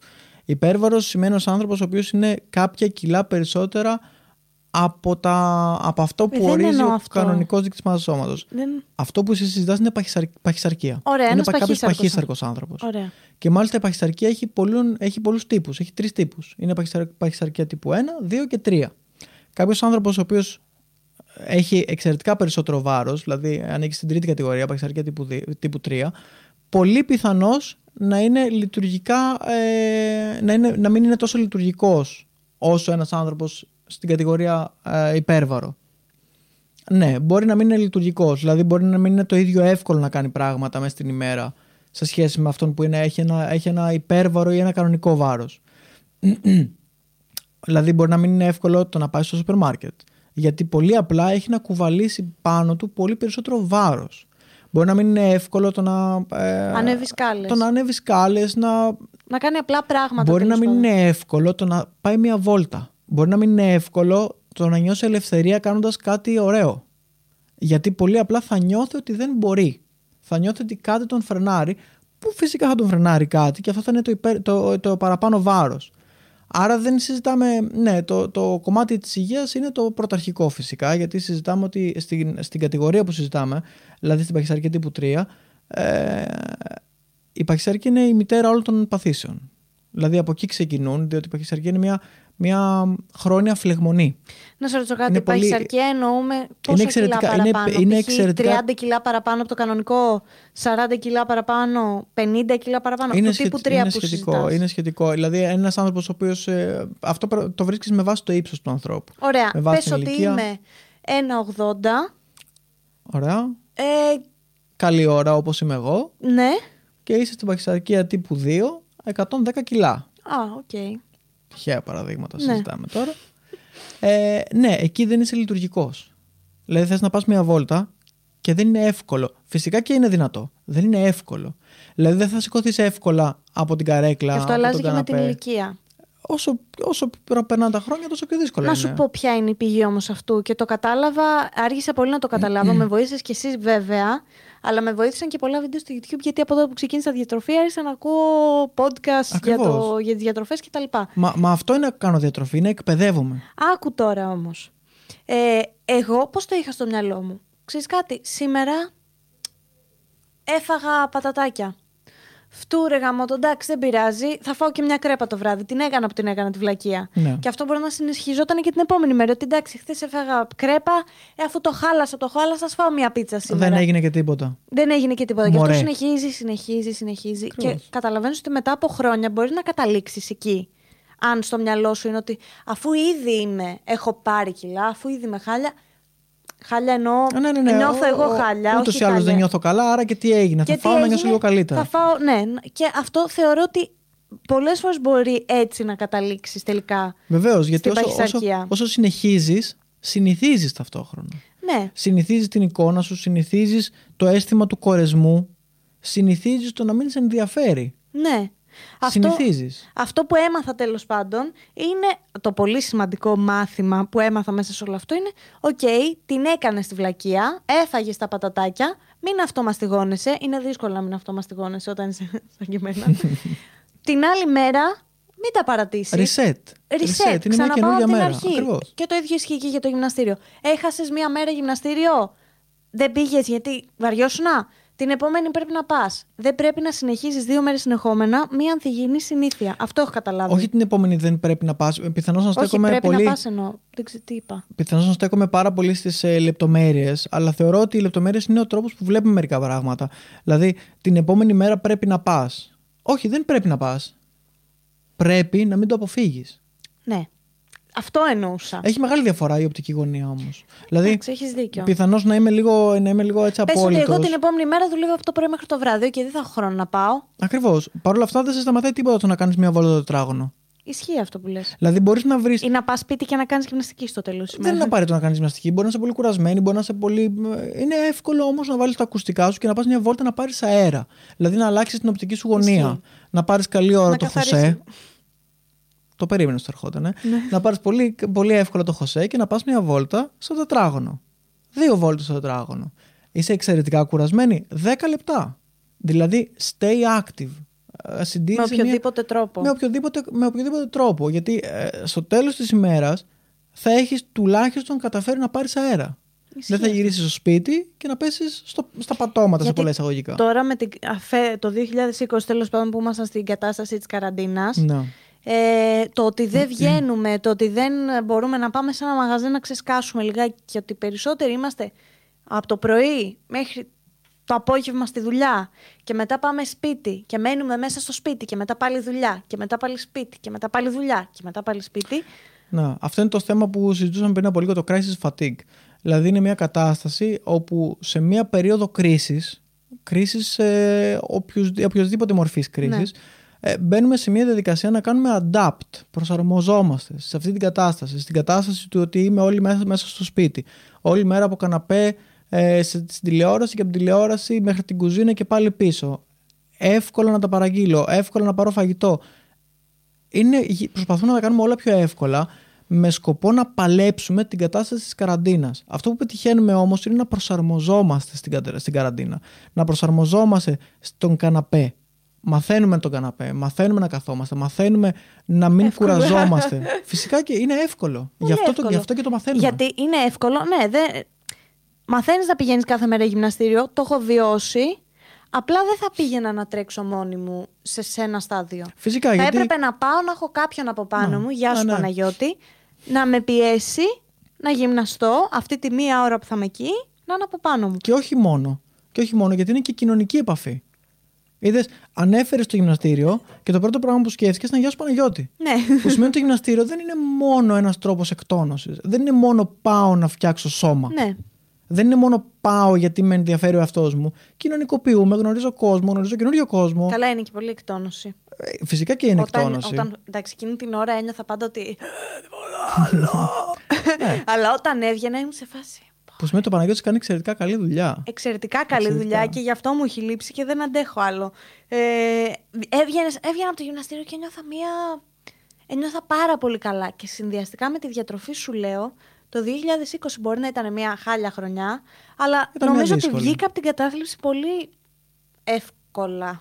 Ε, Ήθελε, είχε, είχε θυσία το να κάνεις διατροφή και να πηγαίνεις γυμναστήριο. Έπρεπε να αφήσει κάποια πράγματα στην άκρη. Αυτό που είπες τώρα είναι σημαντικό νομίζω. Ε, είπες τώρα ότι το 2020 ήταν μια χάλια χρονιά. Ναι. Πιστεύω ότι ήταν μια πολύ δύσκολη χρονιά. Για πολλούς ανθρώπους. Πάρα πολύ δύσκολη. Οι περισσότεροι χάσαν τις δουλειές τους, κλείσανε μαγαζιά. Ε, τώρα τα συνοικιακά καταστήματα. Ναι, ναι, ναι. ναι. Οι Ε, άνθρωποι ναι, έχουν δυσκολευτεί με πάρα, πάει πάρα πολύ. πολύ Πραγματικά. άσχημα. πραγματικά. Παρ' όλα αυτά, Πέθανε κόσμος. πέθανε κόσμος. Ναι. Πολλοί.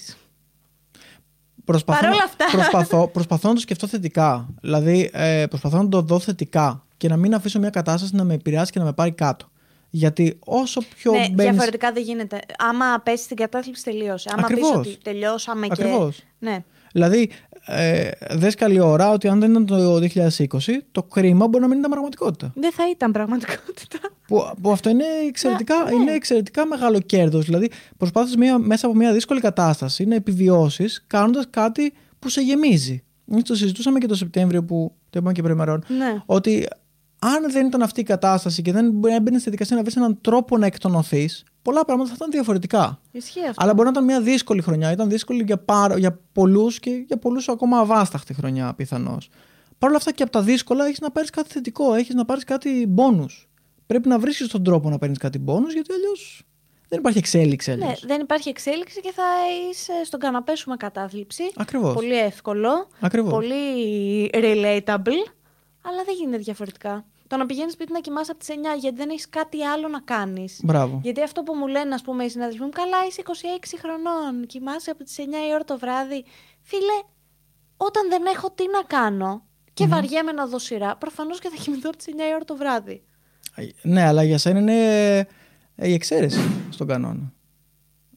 Ε, μ, έλεγα τώρα ότι αυτό που συζητούσαμε μαζί για το ότι επειδή δουλεύεις όλη μέρα, ας πούμε, είναι απαραίτητο το να ξεκουραστείς και ναι, σε, στην περίοδο της καραντίνας είναι και ευχάριστο το να έχεις χρόνο Κοίταξε για να δεις, το να ξεκουραστείς. κοιμάμαι από τις 9 η ώρα το βράδυ και να ξυπνάω 7 είναι αρκετές ώρες που συνήθως δεν νιώθω πιο ξεκούραστη μετά. Γιατί δεν έχω και τρελή. Δεν ασκούμε και πολύ. Δεν, δεν περπατάω, δεν κάνω Έχεις κάτι. πολλή δραστηριότητα. Δεν Έχεις έχω και- σωματική κούραση για να πω ότι. ε, ναι, χρειάζεται, σίγουρα χρειάζεται να κοιμηθώ για να καθαρίσω ο εγκεφαλό μου από όλο αυτό το πράγμα. Χρειάζομαι ύπνο, δηλαδή τα Σαββατοκύριακα θα κοιμηθώ και το μεσημέρι, Ναι. όταν έχω χρόνο τέλος πάντων. Αλλά νιώθω ότι και πάλι, επειδή βαριέμαι, πέφτω για ύπνο 9 η ώρα. Όταν έχω μοντάζ, δεν θα πέσω για ύπνο 9 η ώρα, θα έχω κάτι να κάνω. Ναι. Αλλά όταν βαριέμαι, θα πέσω, θα κοιμηθώ, θα ξυπνήσω 7 η ώρα. Ήδη είναι πολλές ώρες ύπνο αυτό. Οκ. Και ξυπνάω και με χάλια. Ναι, εντάξει, γιατί Είμαι, κοιμάσαι δηλαδή πολύ σήμερα, περισσότερες επειδή ώρες. κοιμήθηκα από τις 9.30, σήμερα νιώθω όλη μέρα ζαβλακωμένη, χωρίς λόγο. Ναι, ναι, ναι. Ε, όταν ξεφεύγουν οι ώρες του ύπνου, δεν, δεν, ε, στα- ε, σταματάει να είναι αποδοτικό μετά. Δηλαδή, το 6 με 8 ώρες ύπνο είναι στα φυσιολογικά όρια. Τα υπερβολικά. ε, Και εκτός αυτού, εσύ- εσύ δεν είσαι και μαθημένη να κοιμάσαι πολλές ώρες, φαντάζομαι. Δηλαδή, λόγω της δουλειάς. Εντάξει. Κοιμάμαι ένα οχτώρο, θα το κοιμηθώ όλα τα χρόνια της ζωής μου. Εντάξει, Είμαι μια λίγο χαρά. γριά γυναίκα. Απλά θα ξυπνάω νωρίς πάντα. Δηλαδή και στην άδειά μου ξυπνούσα 7 η ώρα. Δεν είχα Ναι, μεγάλο, πρόβλημα. μεγάλο, μεγάλο πράγμα η συνήθεια. Αυτό, ισχύει Μεγάλο αυτό. πράγμα. Άρα πιστεύεις ότι το να κοιμάσαι λάθος ώρες σε επηρεάζει καθόλου στη διατροφή σου; στο, στο, δικό μας, στο δικό μας το part. Ε, μ, οι υπερβολικές ώρες ύπνου ή οι ελάχιστες ώρες ύπνου ναι, έχουν, άμεση απόκ... έχουν άμεση, άμεσο αντίκτυπο στο σωματικό μας βάρος. Τι κάνει Έτσι, χειρότερο; έτσι τουλάχιστον φαίνεται να, ναι, φαίνεται να ισχύει, γιατί σε πολλές σε πολλές περιπτώσεις κάποιον μπορεί να μην τον επηρεάζει, μπορεί να μην τον κάνει λιγότερο λειτουργικό. Όταν κοιμάσαι πολλές ώρες, ε, πολλές φορές δεν έχεις αρκετό χρόνο να έχεις φυσική δραστηριότητα, διότι είτε θα κοιμηθείς πολύ νωρίς το βράδυ, είτε θα ξυπνήσεις πολύ αργά το πρωί, άρα θα έχεις λιγότερες ώρες activity. Ε, και στην περίπτωση ότι του κοιμάσαι, ας πούμε, πολύ λίγο, ε, πιθανότατα να μην έχεις προλάβει να ξεκουραστείς. Άρα και ακόμα και να προσπαθήσεις να έχεις φυσική, ε, φυσική δραστηριότητα, μπορεί να είναι σε πολύ χαμηλότερα επίπεδα. Ναι. Οπότε Δηλαδή, μπορεί να είσαι κουρασμένος όλη μέρα. είναι δίκοπο μαχαίρι, θα έλεγα. Ναι. Το 6, 6 με 8 ώρες ύπνου φαίνεται, ερευνητικά τουλάχιστον, φαίνεται να είναι ασφα, εν μια έτσι, α- ασφαλές, ε, μια ασφαλή, ασφαλή διάρκεια ύπνου. Τι είναι καλύτερο από τα δύο, πιστεύεις; Από το να συνηθίσουμε την εικόνα μας, ε, τι εννοείς από τα δύο; Το να με βλέπω τιμωρητικά, άρα θα καταφέρνω πάντα να είμαι σε σταθερό βάρος Ναι. και, και, και, ή το να συνηθίζω την εικόνα μου; Η πραγματικότητα είναι κάπου στη μέση και έρχεται μόνο με εκπαίδευση. Δηλαδή όταν αντιληφθώ τι είναι το φυσιολογικό σύμφωνα με τα standards και τις συστάσεις των, του βάρους, δηλαδή σύμφωνα με το δείκτη μάζας σώματος, αυ, αυτό ο ορισμός κανονικό, ε, σύμφωνα με την εκπαίδευση που παίρνεις και σύμφωνα με τη διαχείριση που έχεις, αρχίζεις και αντιλαμβάνεσαι καλύτερα την εικόνα που έχει για τον εαυτό σου. Σιγά σιγά λοιπόν δεν πρέπει ούτε να, σε, ούτε να είσαι επικριτικός προς τον εαυτό σου και να νιώθεις συνεχώς τύψεις και να προσπαθείς να αυτομαστιγώνεσαι που λες και εσύ. Πρέπει να, να προσπαθείς να εξελίσσεσαι συνέχεια. Ένας με φυσιολογικό βάρος θα πρέπει να συνεχίσει την εξέλιξή του και να ξεκινήσει τη γυμναστική, να αυξήσει τον όγκο προπόνησης, να γίνει καλύτερος Ναι. από αυτό που ήταν χθες. Ένας άνθρωπος ο οποίος είναι παχύσαρκο, ένας άνθρωπος που είναι λιποβαρή και δεν έχει πραγματική εικόνα του εαυτού του. Δηλαδή, όταν ακούς ας πούμε, πολλές, ε, πολλούς ανθρώπους που σου λένε πήρες, πάρε, χάσε, μην παίρνεις άλλο, όταν σου δειγματίζουν, μάλλον εκεί πιθανώς να πρέπει να, να αρχίσεις να σκέφτεσαι ότι μήπως συμβαίνει κάτι λάθος, μήπως Να σου εγώ. πω όμως κάτι. το, παρακάνω. πάρει κιλά δεν, εξι- δεν είναι εξίσου προσβλητικό με το χάσει κιλά. Ναι, είναι. Είναι. Δηλαδή, εγώ θα ένιωθα άσχημα αν έρχονταν κάποιος τρίτος και μου έλεγε εξή κάτι που μου το κάνανε αυτό όταν είχα πάρει κιλά. Ναι. Έχεις παχύνει πάρα πολύ. Ναι, είναι, είναι το. Και αυτό το.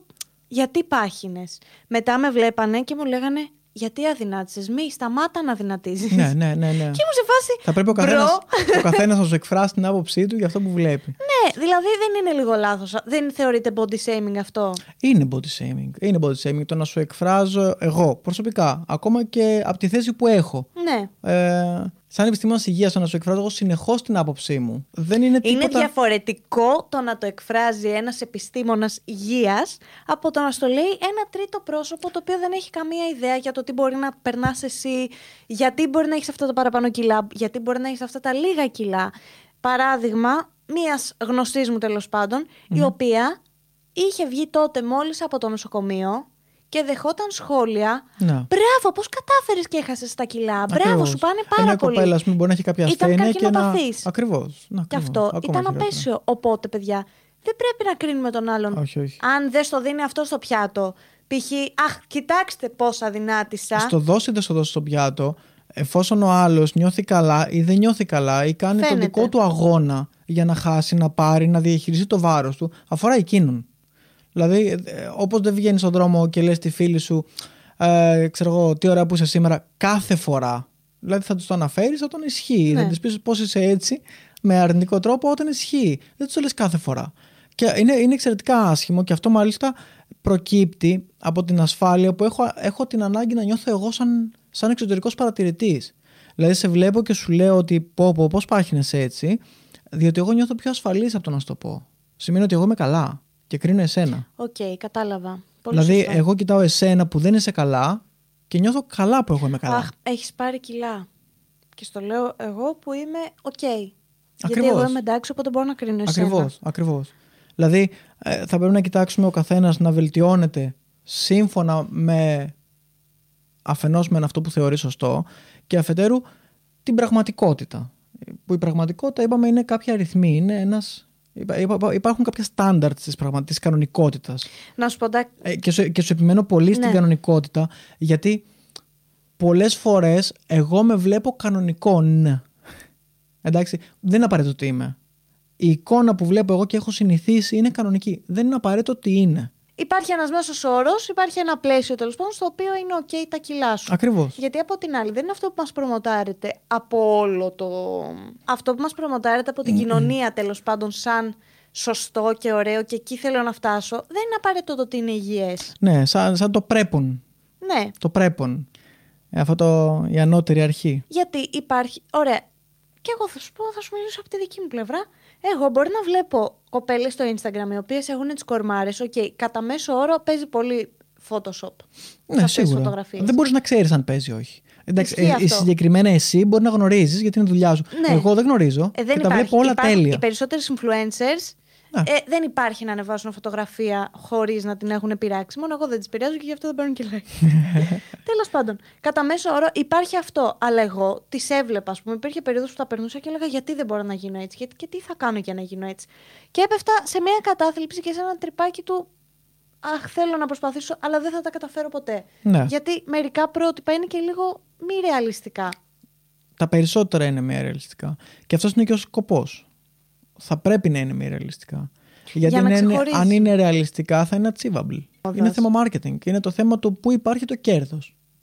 Ναι, γιατί πολλοί μπορεί να έχουν κάνει πλαστικές, μπορεί να έχουν βάλει ποπό, μπορεί να έχουν βάλει χείλη, μπορεί να έχουν κάνει στην κοιλιά Ακριβώς. πλαστική, κιλοπλαστική. Ακριβώς. Και όλα αυτά, είναι, όλα αυτά που συζητάμε τώρα είναι εξαιρετικά αποδεκτά.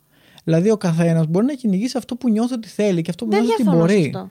Δηλαδή, εγώ βλέπω το πρότυπο και θέλω να το φτάσω. Και είναι, είναι εξαιρετικά σεβαστό αυτό. Δηλαδή, ούτε και η μία άκρη, ούτε και η άλλη είναι σωστή. Απλά το θέμα είναι να μάθει. Για αρχή, η άποψή μου είναι ότι πρέπει να μάθεις να είσαι καλά με αυτό που είσαι. Μμμ, μμμ. Συμφωνώ. Πρώτα να αγαπήσεις τον εαυτό σου. Συμφωνώ. Ρε παιδί μου, εντάξει, δεν ξέρω. Δηλαδή, στεναχωριέμαι αν πρέπει να σκεφτώ ότι πρέπει να κάνω εγχείρηση χωρίς να έχω κάποιο σοβαρό πρόβλημα ή κάποια σοβαρή δυσμορφία. Οκ, εντάξει, αν έχω τρίτη ρόγα και νιώθω άσχημα γιατί μου φαίνεται Έξαλλη. αφύσικο, θα θέλω να το αλλάξω. αν βλέπω η κοιλιά μου, ας πούμε, που έχει περίεργο σχήμα για μένα, Ναι. θα ήθελα να την αλλάξω, αλλά δεν θέλω να την αγαπήσω κάνοντας πλαστική. Θέλω να την αγαπήσω πρώτα όπως είναι και Ναι. μετά αν έχω το... την όρεξη να το κάνω, ρε Αυτό παιδί μου. χρειάζεται εξαιρετικά πολύ χρόνο, Ναι. σκέψεις με τον εαυτό σου, εξαιρετικά πολύ εκπαίδευση και εξαιρετικά πολύ αγάπη προς τον εαυτό σου. Γιατί είπαμε ότι είναι πάντα πιο εύκολο. Αλλά πρώτα δεν πρέπει να μάθουμε να αγαπάμε τον εαυτό μας και μετά να κάνουμε ό,τι θέλουμε. Ακριβώς. Θα πρέπει πρώτα να μάθεις να συμφιλιώνεσαι με αυτό που έχεις, να το κρίνεις αντικειμενικά και υποκειμενικά. Να το κρίνεις και να επιζητάς την αλλαγή όταν αυτή ξέρεις ή όταν πιστεύεις θα σε κάνει να νιώσεις καλύτερα. Οπότε, ναι, δεν είναι, δεν είναι, δεν είναι τίποτα από τα δύο. Ε, Τίποτα από τα δύο δεν είναι κατακριτέο.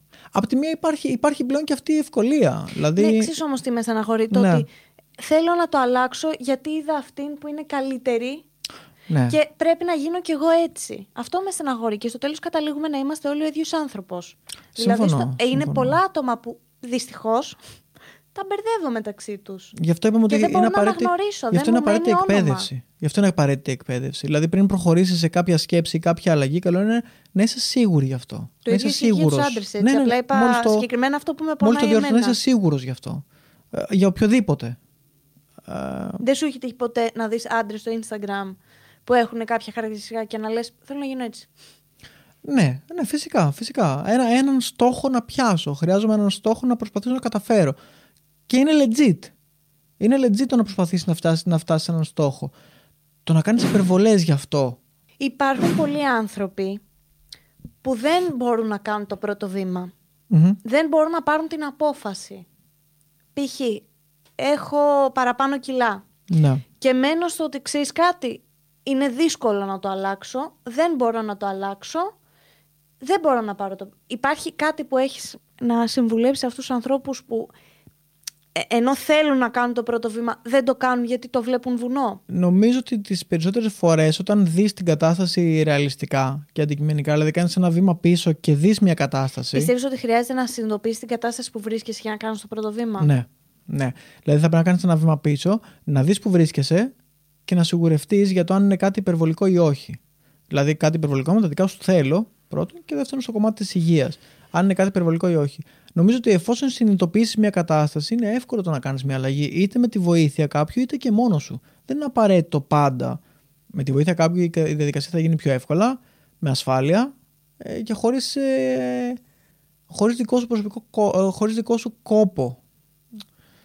Χωρίς δικό σου ρίσκο μάλλον. Χωρίς δικό σου ρίσκο. Γιατί κόπος πάντα υπάρχει. Ε, οπότε για, να κάνεις το πρώτο βήμα θα πρέπει να συνειδητοποιήσεις μια κατάσταση. Αντικειμενικά. Να την δεις και μετά να αποφασίσεις. Ε, αυτό. Κάτι για έναν άνθρωπο που σκέφτεται αυτή τη στιγμή μήπως να αλλάξω αυτό που δεν μου αρέσει. Δηλαδή, εγώ ας πούμε θα σου λέω κάντο θα σε πονέσει πάρα πολύ, θα κουραστείς πάρα πολύ, αλλά αυτό που θα δεις, γιατί υπάρχουν άτομα που χρόνια ονειρεύονται, ναι, ναι, ξέρεις ναι. κάτι, ναι. ε, θα τα χάσω τα κιλά, θα κάνω αυτό, αυτό, χρόνια. Ναι, ναι. Και στο λέω από τη δική μου πλευρά. Ναι, μπορεί να μην είχα παραπάνω κιλά. Κατάλαβα παραπάνω κιλά ενώ δεν είχα κάτι τρελό, ας πούμε, για τα δικά μου δεδομένα. Αλλά πάντα είχα στο μυαλό μου ότι πρέπει να κάνω διατροφή πρέπει να χάσω αυτά τα κιλά, πρέπει, αλλά το άφηνα, ξέρεις, έλεγα εντάξει. Αυτό το από Δευτέρα που από λέμε. Δευτέρα, ναι. Θα είναι δύσκολο, αλλά το πώς θα νιώθεις βλέποντας τον εαυτό σου στον καθρέφτη, πραγματικά εγώ το καλοκαίρι είχα φτάσει σε σημείο που με έβλεπα στον καθρέφτη και έλεγα. Φίλε, ναι. Πόσο, πόσο skinny legend. σκέφτομαι τη λέξη πρέπει που είπες. Μου κολλάει η λέξη πρέπει. Ε, καλό είναι να. Δηλαδή δεν είναι απαραίτητο να μπαίνουμε σε αυτές τις ακραίες καταστάσει. Από κάτω θα με κατακράξουν το μεταξύ γιατί μιλάω και δεν έχω πολύ γνώση πάνω στο θέμα. Όχι, όχι. Μα... Ό,τι λέω σε αυτό το podcast είναι από προσωπική μου εμπειρία, έτσι. Μην... Πολλές φορές ακούω τη λέξη πρέπει, πολύ έντονα. Πολύ συχνά ακούω τη λέξη πρέπει. Πρέπει να χάσω βάρος, πρέπει να βιαστώ, πρέπει να κάνω. Πρέ... Παιδιά, δεν πρέπει να κάνεις τίποτα. Το μόνο που είναι καλό να κάνεις είναι να συνειδητοποιήσεις την κατάσταση και είναι καλό να εξελιχθείς συνέχεια, να εξελίσσεσαι συνέχεια και σταθερά. Και αυτό πάλι δεν πρέπει. Γιατί πολλές φορές ακούμε τη λέξη πρέπει, μπαίνουμε σε μια διαδικασία και υποχρεώνουμε τον εαυτό μας να κάνουμε κάτι. Κάποιες φορές, όταν είναι απαραίτητο, τότε ίσως να πρέπει. Τις περισσότερες φορές στη ζωή μας όμως δεν πρέπει. Επιλέγουμε και αλλάζουμε μια κατάσταση. Τα λες πολύ ωραία. Ευχαριστώ. Αλλά αν επιλέξετε να αλλάξετε την κατάσταση, πιστέψτε με ότι μέρα με τη μέρα θα νιώθετε τόσο ωραία. Βέβαια. Θα νιώθετε τόσο ωραία που χωράτε σε ρούχα που σας αρέσουν θα νιώθετε τόσο σε εκείνο το παλιό τζιν, ε; Σε εκείνο το παλιό τζιν. Θα νιώθετε τόσο ναι. ωραία που θα μπορείτε να τρέξετε 100 μέτρα χωρίς να σας φύγει ο πνεύμονας και μιλάω από προσωπική μου εμπειρία πάντα αυτό. Δηλαδή το ότι έτρεχα, τον τελευταίο καιρό πήγαινε γυμναστήριο το λέω και συγκινούμε. έτρεχα μισή ώρα στο διάδρομο. Ναι. Δεν το περίμενα ποτέ στη ζωή μου. Θα... Δεν το περίμενα. Ήμουν σε φάση, έτρεχα έτσι, Μαλάκα, τι κάνω τώρα; Ναι. Χωρίς να πεθαίνω όμως. Και, και ένιωθα τόσο ωραία είναι πολύ, όμορφα, είναι πολύ όμορφα συναισθήματα αυτά. Είναι πολύ όμορφα συναισθήματα. Είναι πολύ Δεν περίμενα να το νιώσω ποτέ ζωή μου. είναι πώς άλλοι νιώθουν ωραία που γίνονται γονείς. Ναι. Ήταν αυτό. Πραγματικά, παιδιά, δεν. πραγματικά νομίζω είναι από τα καλύτερα πράγματα που επέλεξα να κάνω για τον εαυτό μου. Να νιώθεις την ελευθερία να μπορείς να το επιλέξεις έχω περάσει και μέσα στον καιρό που κάνω διατροφή, ναι. που να μην μπορώ. Να μην μπορώ να την κάνω διατροφή, να είμαι σε φάση ξέρεις κάτι. Να είναι εξαντλητικό. Να... Ναι. Ήταν εξαντλητικό. Να πνίγει. Ναι, αυτό. Να πνίγει. Προσπάθησα όμως, εντάξει. Το Μα θα, θα έχουμε και τα ups, θα έχουμε και downs. Μερικές φορές θα είμαστε καλύτεροι, μερικές φορές χειρότεροι. Και είναι απολύτως αποδεκτό. Το μερικές φορές τα καταφέρνεις και μερικές φορές όχι. Γιατί πολύ συχνά μου συζητάς το αυτομαστιγώνομαι. Ναι δεν είναι απαραίτητο. Ε, συζητούσαμε με την Ελισάβετ καλή ώρα προημερών. Ε, γυρνάω σπίτι και έχω την ανάγκη να βυθιστώ στον καναπέ. Δεν πρέπει, δεν πρέπει, δεν πρέπει. Όχι, πρέπει. Πρέπει, ειδικά όταν η καθημερινότητά σου στο, στο, στο επιζητά, δηλαδή όταν δουλεύεις όλη μέρα, όταν είσαι όλη μέρα στην κυμπίεση, όταν είσαι όλη μέρα στην τζίτα, μερικές φορές δεν πειράζει και τόσο να αφαιθείς, ναι, αλλά αν γίνει αυτό συνήθεια, δηλαδή αν το κάνω συνεχόμενα για πολύ μεγάλο χρονικό διάστημα, θεωρώ ότι σου κάνει περισσότερο κακό από ότι καλό τελικά. Ναι, εν τέλει σου κάνει κακό. Γι' αυτό λοιπόν όταν σταματήσει. Να υπάρχει σε όλα ένα μέτρο. Ακριβώς. Όταν σταματήσεις να είναι απόλαυση και ξεκινήσεις να γίνεται ανάγκη, σημαίνει ότι ξαναμπαίνεις σε ένα διαφορετικό comfort zone. Δεν είναι θέμα πόνου. Ποιο, ποιο θα σε πονέσει, η αλλαγή. Ότι βγαίνεις από. Αν να κάνεις. Ε, ναι θα σε πονέσει. Ενώ εντάξει, όταν δω να τρώει, ε, να είμαι σε μια παρέα και να τρώνε όλοι τη γανιτέ πατάτες και εγώ να τρώω τη σαλάτα, θα με πονέσει. Ναι, που, που υποχρεώνεσαι θα γιατί έχεις μπει σε μια πονέσω διαδικασία. Ναι, στην πιθανώς. κυριολεξία θα πονέσω. Ειδικά- Δηλαδή, ειδικά θα εσύ. κλάψω. Ειδικά εσύ. ειδικά εγώ. Πάμε λοιπόν, Γιώργο μου, κιλάθι μου, αγαπημένε μου. Ε, Πώς το είπαμε αυτό που κάνεις, Δεν λόγο. Διαιτολόγε. Η Δήμητρα, η αγαπημένη σου, ρωτάει: Μπορώ να τρώω πιτόγυρα κάθε μέρα και να δυνατίζω; Τώρα ε, απαντάμε σοβαρά, έτσι. Ναι. Ναι, η απάντηση είναι ναι. Και μου το έχεις μάθει αυτό γιατί εγώ, παιδιά, το αγαπημένο μου σουβλάκι ever είναι πίτα ολικής, ε, μανιτάρι πλευρό τους, τζατζίκι, κρεμμύδι, ντομάτα μαρούλι. ναι. Άρα η απάντηση είναι ναι. Γίνεται, γιατί τι Όπως, έχει; κοίτα, έτσι όπως το είπες, πιτόγυρα, όχι. Δεν είναι, δηλαδή, και να χάνουμε βάρος, ναι, γίνεται. Άμα τρως ένα την ημέρα. Είναι εξαιρετικά απόλυτη η ερώτηση. Η απάντηση είναι ναι. Α, α, ναι. Η Δήμητρα, η Δημητρουέλα, τα φιλιά μας. Ποιο είναι το αγαπημένο σου, δικό σου γεύμα μέσα στη μέρα; Ντάκος. Παξιμάδι ολικής άλεσης με ντομάτα, ανθότυρο, πολύ ξύδι και κάπαρι. Ιου για την κάπαρη. Εμένα και μου για το αρέσει. ξύδι. Εμένα μου αρέσουν. Γιατί, γιατί είναι πολύ έντονη γεύση. Και επειδή μου αρέσουν τα έντονα φαγητά, Τα λόγω, έντονα πράγματα. λόγω παλιών συνηθιών, επιλέγω τα φαγητά μου να έχουν έντονη γεύση. Γι' αυτό εγώ βάζω παντού κάρι και τα πίζω όλα στο κάρι. Για να έχουν έντονη γεύση, ναι. Πέντε καταστροφικές διατροφικές συνήθειες. Υπερβολικά λίγο φαγητό. Υπερβολικά λίγο φαγητό, υπερβολικά πολύ φαγητό. Ε, υπερβολικό αλάτι. Υπερβολικά μικρή ποι- ε, ποικιλία στα φαγητά μας. Αυτό ναι, όντως ισχύει. Πολύ μικρή ποικιλία. Αφού το στομάχι έχει το μέγεθος γροθιάς μας, γιατί μπορώ να φάω μια large πίτσα. Γιατί το. Όντως ισχύει αυτό. Ναι. Ναι. Ναι, γιατί το στομάχι είναι ελαστικό αρχικά. Κατά δεύτερον, ε, όπως είπαμε και πριν, είναι θέμα συνήθειας. Δηλαδή, ε, το στομάχι μας ε, έχει περικότητα 800, γύρω στα 800 ml. 800 με ένα λίτρο. Θεωρητικά, θεωρητικά με, αυτή, τη- με αυτή την ποσότητα φαγητού χορταίνεις. Γι' αυτό και τα φαγητά, τα κυρίως γεύματα, δεν είναι ποτέ μεγαλύτερα σε ποσότητα. Ισχύει αυτό που λες. Ακριβώς. Πράγμα που σημαίνει ότι Αλλά για... όταν τρώω ένα μπολ σαλάτα τεράστιο, ας πούμε, πώς το χωράει μέσα μας. συμπιέζεται αρχικά. Αφετε, αφενός, αφετέρου, ε, είναι για να απαντήσουμε και στην ερώτηση. Ε, σιγά σιγά συνηθίζεις να μην νιώθεις κορεσμό από τη μικρή ποσότητα. Οκ. Συνηθίζεις το περισσότερο. Άρα σιγά σιγά Μεγαλώνει. Για, να- μεγαλώνει σε κάποιες περιπτώσεις ακραίες. Συνηθίζεις. Συνηθίζεις. Συνηθίζουν τα, τα νεύρα που νιώθεις, το- νιώθεις την πληρότητα να μην ενεργοποιούνται τόσο εύκολα. Εμένα πρέπει να μην υπάρχουν αυτά τα νεύρα. Δε- Έχω κάνει τρελό binge eating μία μέρα. Είχα ξε... Όταν έτρωγα κρέας, είχα ξεκινήσει, είχα φάει πρωινό γάλα με κονφλέξ, το που θυμάμαι. Μετά είχα φάει μεσημεριανό κοτόπουλο με πατάτες, αρκετή ποσότητα. Μετά είχα φά... είχαμε βγει έξω, είχα φάει ένα τεράστιο πιάτο με noodles. Μετά είχαμε πάει σε ένα ινδικό, είχα φάει δύο σουβλάκια Ναι, ινδικά. εντάξει. Μετά πήγαμε και φάγαμε λουκουμάδες με μία μπάλα παγωτό και μπισκότο από πάνω. Αυτό και τα είχα φάει όλα αυτά μέσα σε μία μέρα. 85 γραφτήρια.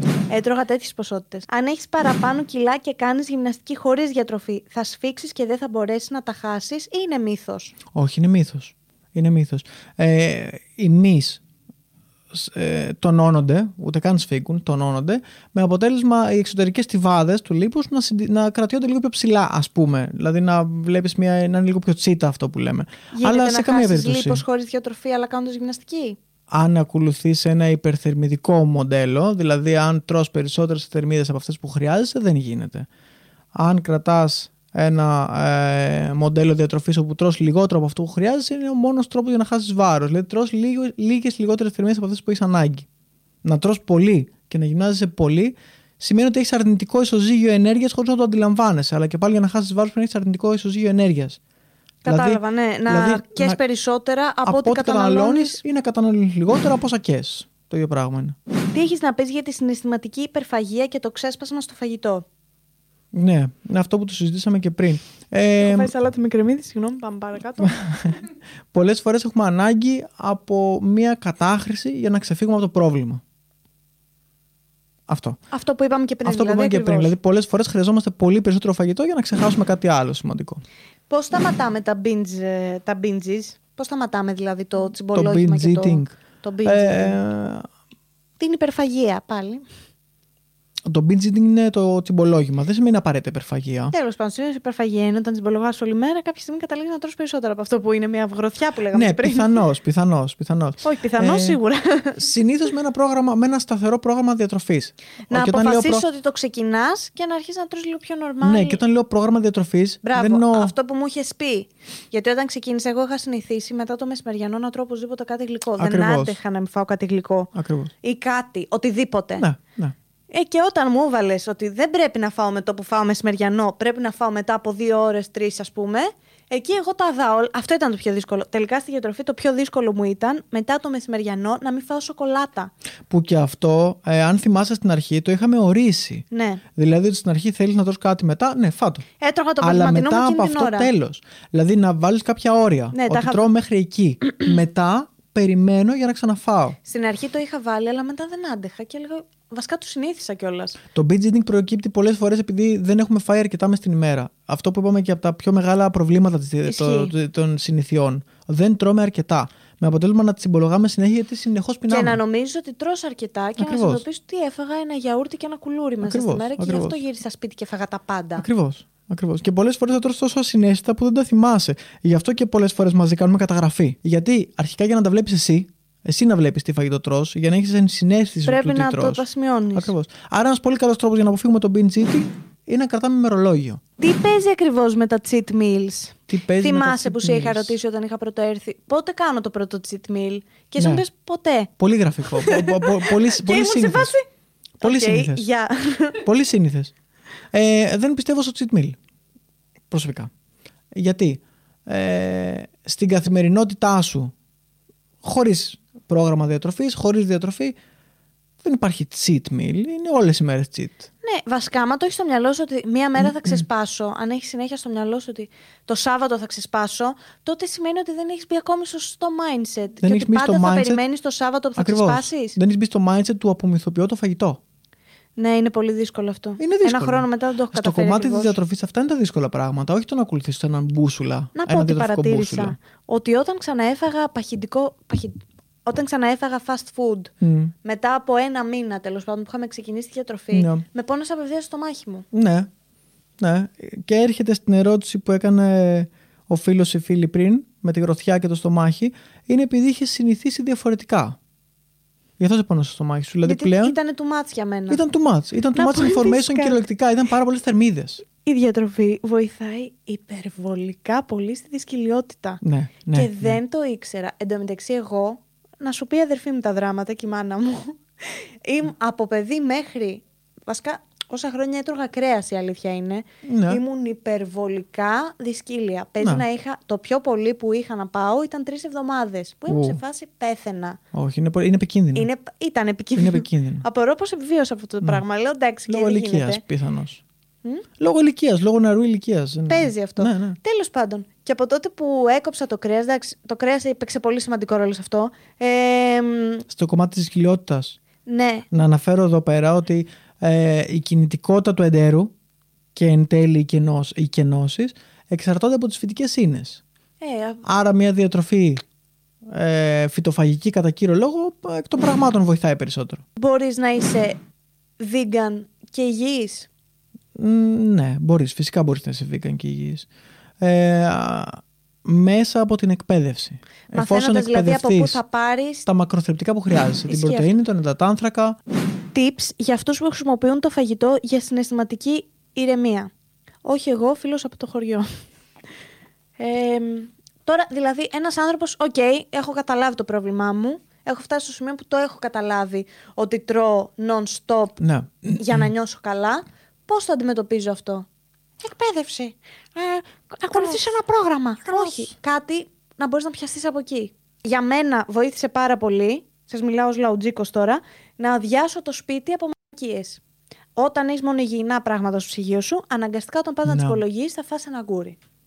Θα φας μία ντομάτα, θα φτιάξεις μία σαλάτα, θα φας ένα... Κάτι. Ένα παξιμάδι, βρε αδερφέ. Ένα παξιμά... Ισχύει. Ναι. Πολλές φορές έχω Ναι. τις υπολογίσεις παξιμάδι. Το λέω χαριτολογώντας, αλλά είναι, Είναι αλήθεια. πραγματικότητα. Ε, θεωρώ ότι το πρώτο βήμα είναι να διάσει το σπίτι σου από τις φυλακίε.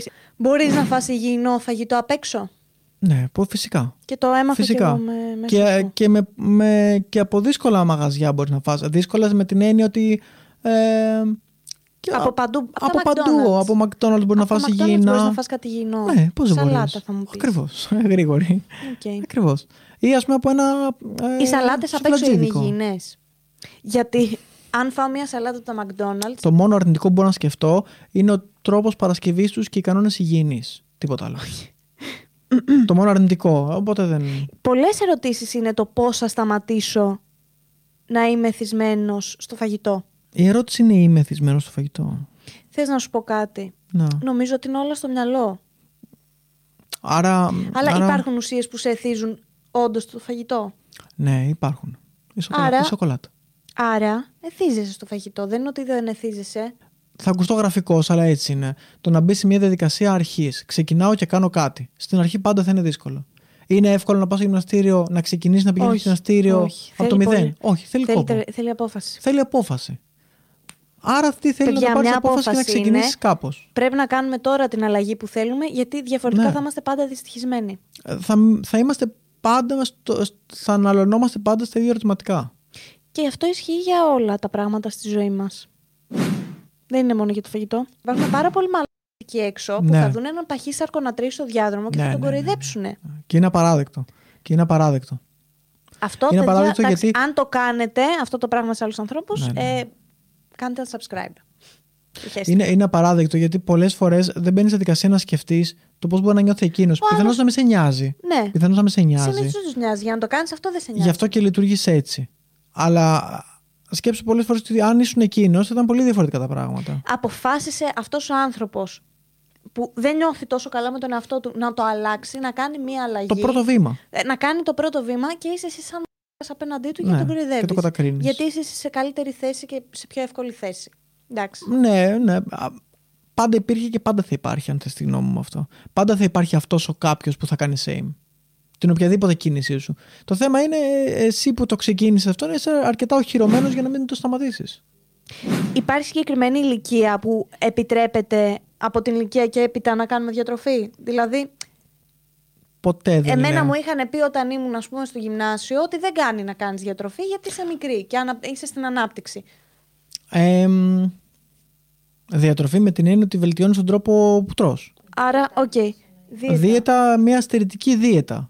Ε, δηλαδή, μια στερετική δίαιτα, ναι, σε κάποιο, σε, στις μικρότερες ηλικίες, στις ηλικίες που έχουμε ανάπτυξη, είναι αρκετά επικίνδυνη. Δεν χρειαζόμαστε δίαιτα, χρειαζόμαστε μια διατροφή με καθαρά φαγητά. Όχι να στερούμαστε φαγητά, να τρώμε σωστά. Ακριβώς, δεν μπορεί να στερήσει τίποτα στην περίοδο ανάπτυξης. Νομίζω γενικά δεν πρέπει να στερήσει τίποτα που κάνει καλό στον οργανισμό. Μπράβο, σου. αυτό πήγα να πω τώρα. Ότι τίποτα το οποίο είναι υγιεινό. Τίποτα το οποίο δεν κάνει. Δεν νομίζω να Δεν πας είναι- ποτέ τη διατροφή μου χίλιες θερμίδες. Ε, όχι, είναι απαγορευτικό. Ωραία. Γιατί βάζουμε κιλά μετά από μια διατροφή; Είχα χάσει 10 και έβαλα 25. Ακριβώς. Για τον πολύ απλό λόγο ότι δεν μπήκαμε ποτέ στη δικασία να αλλάξουμε τις συνήθειες. Απλά ακολουθήσαμε έναν μπούσουλα υποθερμιδικό που κατέληξε σε έναν στόχο. Ο στόχος λοιπόν από την αρχή ήταν να χάσω το βάρος. Και όχι να βελτιώσω το βάρος και να μπορώ να το συντηρήσω. Γιατί δεν αλλάξαν οι συνήθειες; Ισχύει αυτό. Παιδιά, άμα δεν συνειδητοποιήσει ότι θα κάνεις διατροφή μέχρι να πεθάνεις, δεν γίνεται δουλειά. Διατροφή Διατροφή μέχρι να με την πεθάνεις. έννοια, ρε παιδί μου, ότι θα πρέπει να μάθεις να τρως σωστά. Θα πρέπει να μάθεις να προσέχεις τον εαυτό σου. Αυτό. Θα φας το σουβλάκι σου, θα φας την πίτσα σου, θα φας τα, τη μακαρονάδα σου. Όλα. Τα πάντα θα Αλλά πρέπει να φας. Πρέπει να μάθεις να το κάνεις με μέτρο. Να επιστρέφεις. Intermediate fasting. Ε, υπό όρους σε δου- λειτουργεί. λειτουργεί. Intermediate, interme- intermediate fasting στα Εξήγησε ελληνικά, το λίγο στα τι ελληνικά σημαίνει. σημαίνει διαλυματική νηστεία. Διαλυματική νηστεία σημαίνει ότι σε κάποια χρονικά όρια τρώω, 8 ώρες την ημέρα τρώω και 16 ώρες την ημέρα μένω νηστικός. Υπάρχουν πολλά πρωτόκολλα. Ε, το 16-8. 16 ώρες δεν τρώω. Μένω νηστικός εντελώς από οποιοδήποτε φαγητό, από οποτε- οποιοδήποτε θερμιδογόνο φαγητό. Ε, δηλαδή μπορώ να καταναλώσω νερό, μπορώ να καταναλώσω μη θερμι, μία, Τσάι. τσάι που δεν έχει θερμίδες. Ε, άλλο πρωτόκολλο είναι το, ε, το 5. Τέλος πάντων. Ναι. Ε, Κατάλαβα ότι κάνεις... άλλα πρωτόκολλα είναι εκείνα που ε, κάνεις σε διάρκεια νηστείας, διάρκεια Αυτό φαγητού. δουλεύει, πιστεύεις; Ε, Δουλεύει αν κάνεις σωστή διατροφή τις 8 ώρες που... Από ό,τι θυμάμαι μου είχες πει ότι και όλα τα γεύματα μαζί να τα φας, το ίδιο ακριβώς, αποτέλεσμα θα Δεν έχουμε έχεις. κανένα πρόβλημα. Το ίδιο αποτέλεσμα όσον αφορά τη διαφορά βάρους. Όταν ο στόχος είναι το βάρος, θα έχεις το ίδιο αποτέλεσμα. Ε, όταν το, το συνολικό, ε, οι συνολικές θερμίδες οδηγούν στο να, έχουμε, στο να έχουμε θερμιδικό έλλειμμα, ναι, αποδίδει.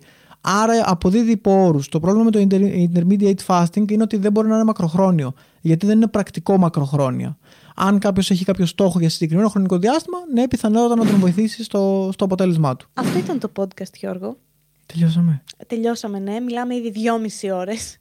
Ήταν κάτι που ήθελες να πεις και δεν το έχεις πει; Ε, νομίζω κάτι συγκεκριμένο όχι. Ότι ήθελα, ήθελα απλά να τονίσω κλείνοντας ότι είναι πολύ σημαντικό όταν είμαστε έτοιμοι να κάνουμε κάποια αλλαγή να κάνουμε το πρώτο βήμα και να προχωράμε παρακάτω. Και να μην περιμένουμε πότε θα είναι ακόμα πιο ευνοϊκές οι συνθήκες. Δεν θα είναι ποτέ πιο ευνοϊκές οι συνθήκε. αυτό. Όσο πάει γίνεται και χειρότερο. Ακριβώς. Το σκεφτόμαστε πάρα πολύ. Αυτό που με βοήθησε εμένα είναι το ποτέ μην κάνεις δύο μέρες συνεχόμενα το ίδιο σφάλμα. Μην διατηρήσεις τις κακές συνήθειες δύο μέρες συνεχόμενα. Ναι. Δηλαδή, έκανα μια βλακεία σήμερα, μην συνεχίσω και αύριο, γιατί μεθαύριο θα είναι πιο δύσκολο να τη σταματήσω. Ακριβώς. Κάθε, με κάθε ε, βλακεία, ας πούμε. Βλακεία, που, ναι, ναι. ας πούμε βλακεία. Κάνουμε σταθερά συνεχώς reset. Κάνουμε αυτό, αυτό που μας κάνει καλύτερους. Όσο και αν μας βγάζει από το comfort zone, το επιλέγουμε. Αυτό που μας εξελίσσει ε, να πάτε να ακολουθήσετε τον Γιώργο τον Κιλάφη σε, στα social media του. Ανεβάζει κάτι πολύ ωραίες συνταγές κατά περιόδους. Κατά περιόδους, ε, άρχιτα πρακτικές. Και να συνεχίσει να, να τις κάνεις. Γιατί εγώ κάθε ναι. φορά που μαγειρεύω μπαίνω στο Instagram του Γιώργου και βλέπω πώς θα κάνουμε αυτά τα μπισκότα. Και έχει ωραίες μπισκότα, pancakes, έχει διάφορα ναι. τέτοια πολύ ωραία. Ό,τι μπορώ και κάνω και μόνος μου. Δηλαδή, ανεβάζω ό,τι είναι εύκολο για μένα, για να μπορεί να είναι εύκολο και για τον άλλον. Ε, αυτό, μα. Ναι. Και είναι όντως εύκολες οι συνταγέ που έχεις βάλει. Ναι. Ε, να σε ευχαριστήσουμε λοιπόν που παρευρέθηκες σε αυτό το επεισόδιο. Ελπίζουμε να πέρασες καλά. Πέρασα πάρα πολύ καλά και η αλήθεια είναι ότι δεν περίμενα ότι δεν θα είμαι. Στην αρχή έτρεμες. Εντάξει, στην αρχή φυσικά και ήμουν. λοιπόν, ε, να πάτε να κάνετε like και subscribe. Τα φιλιά μου στη φίλη μου τη Δήμητρα από εδώ πέρα. Πες και εσύ ένα γεια. Θέλω, θέλω εγώ από τη μεριά μου να ευχαριστήσω που με προσκάλεσες. Δεν θυμάμαι αν το είπα στην αρχή, το λέω σίγουρα τώρα. Ε, ευχαριστώ που με προσκάλεσες και ευχαριστώ που με βγάζεις από το comfort zone μου.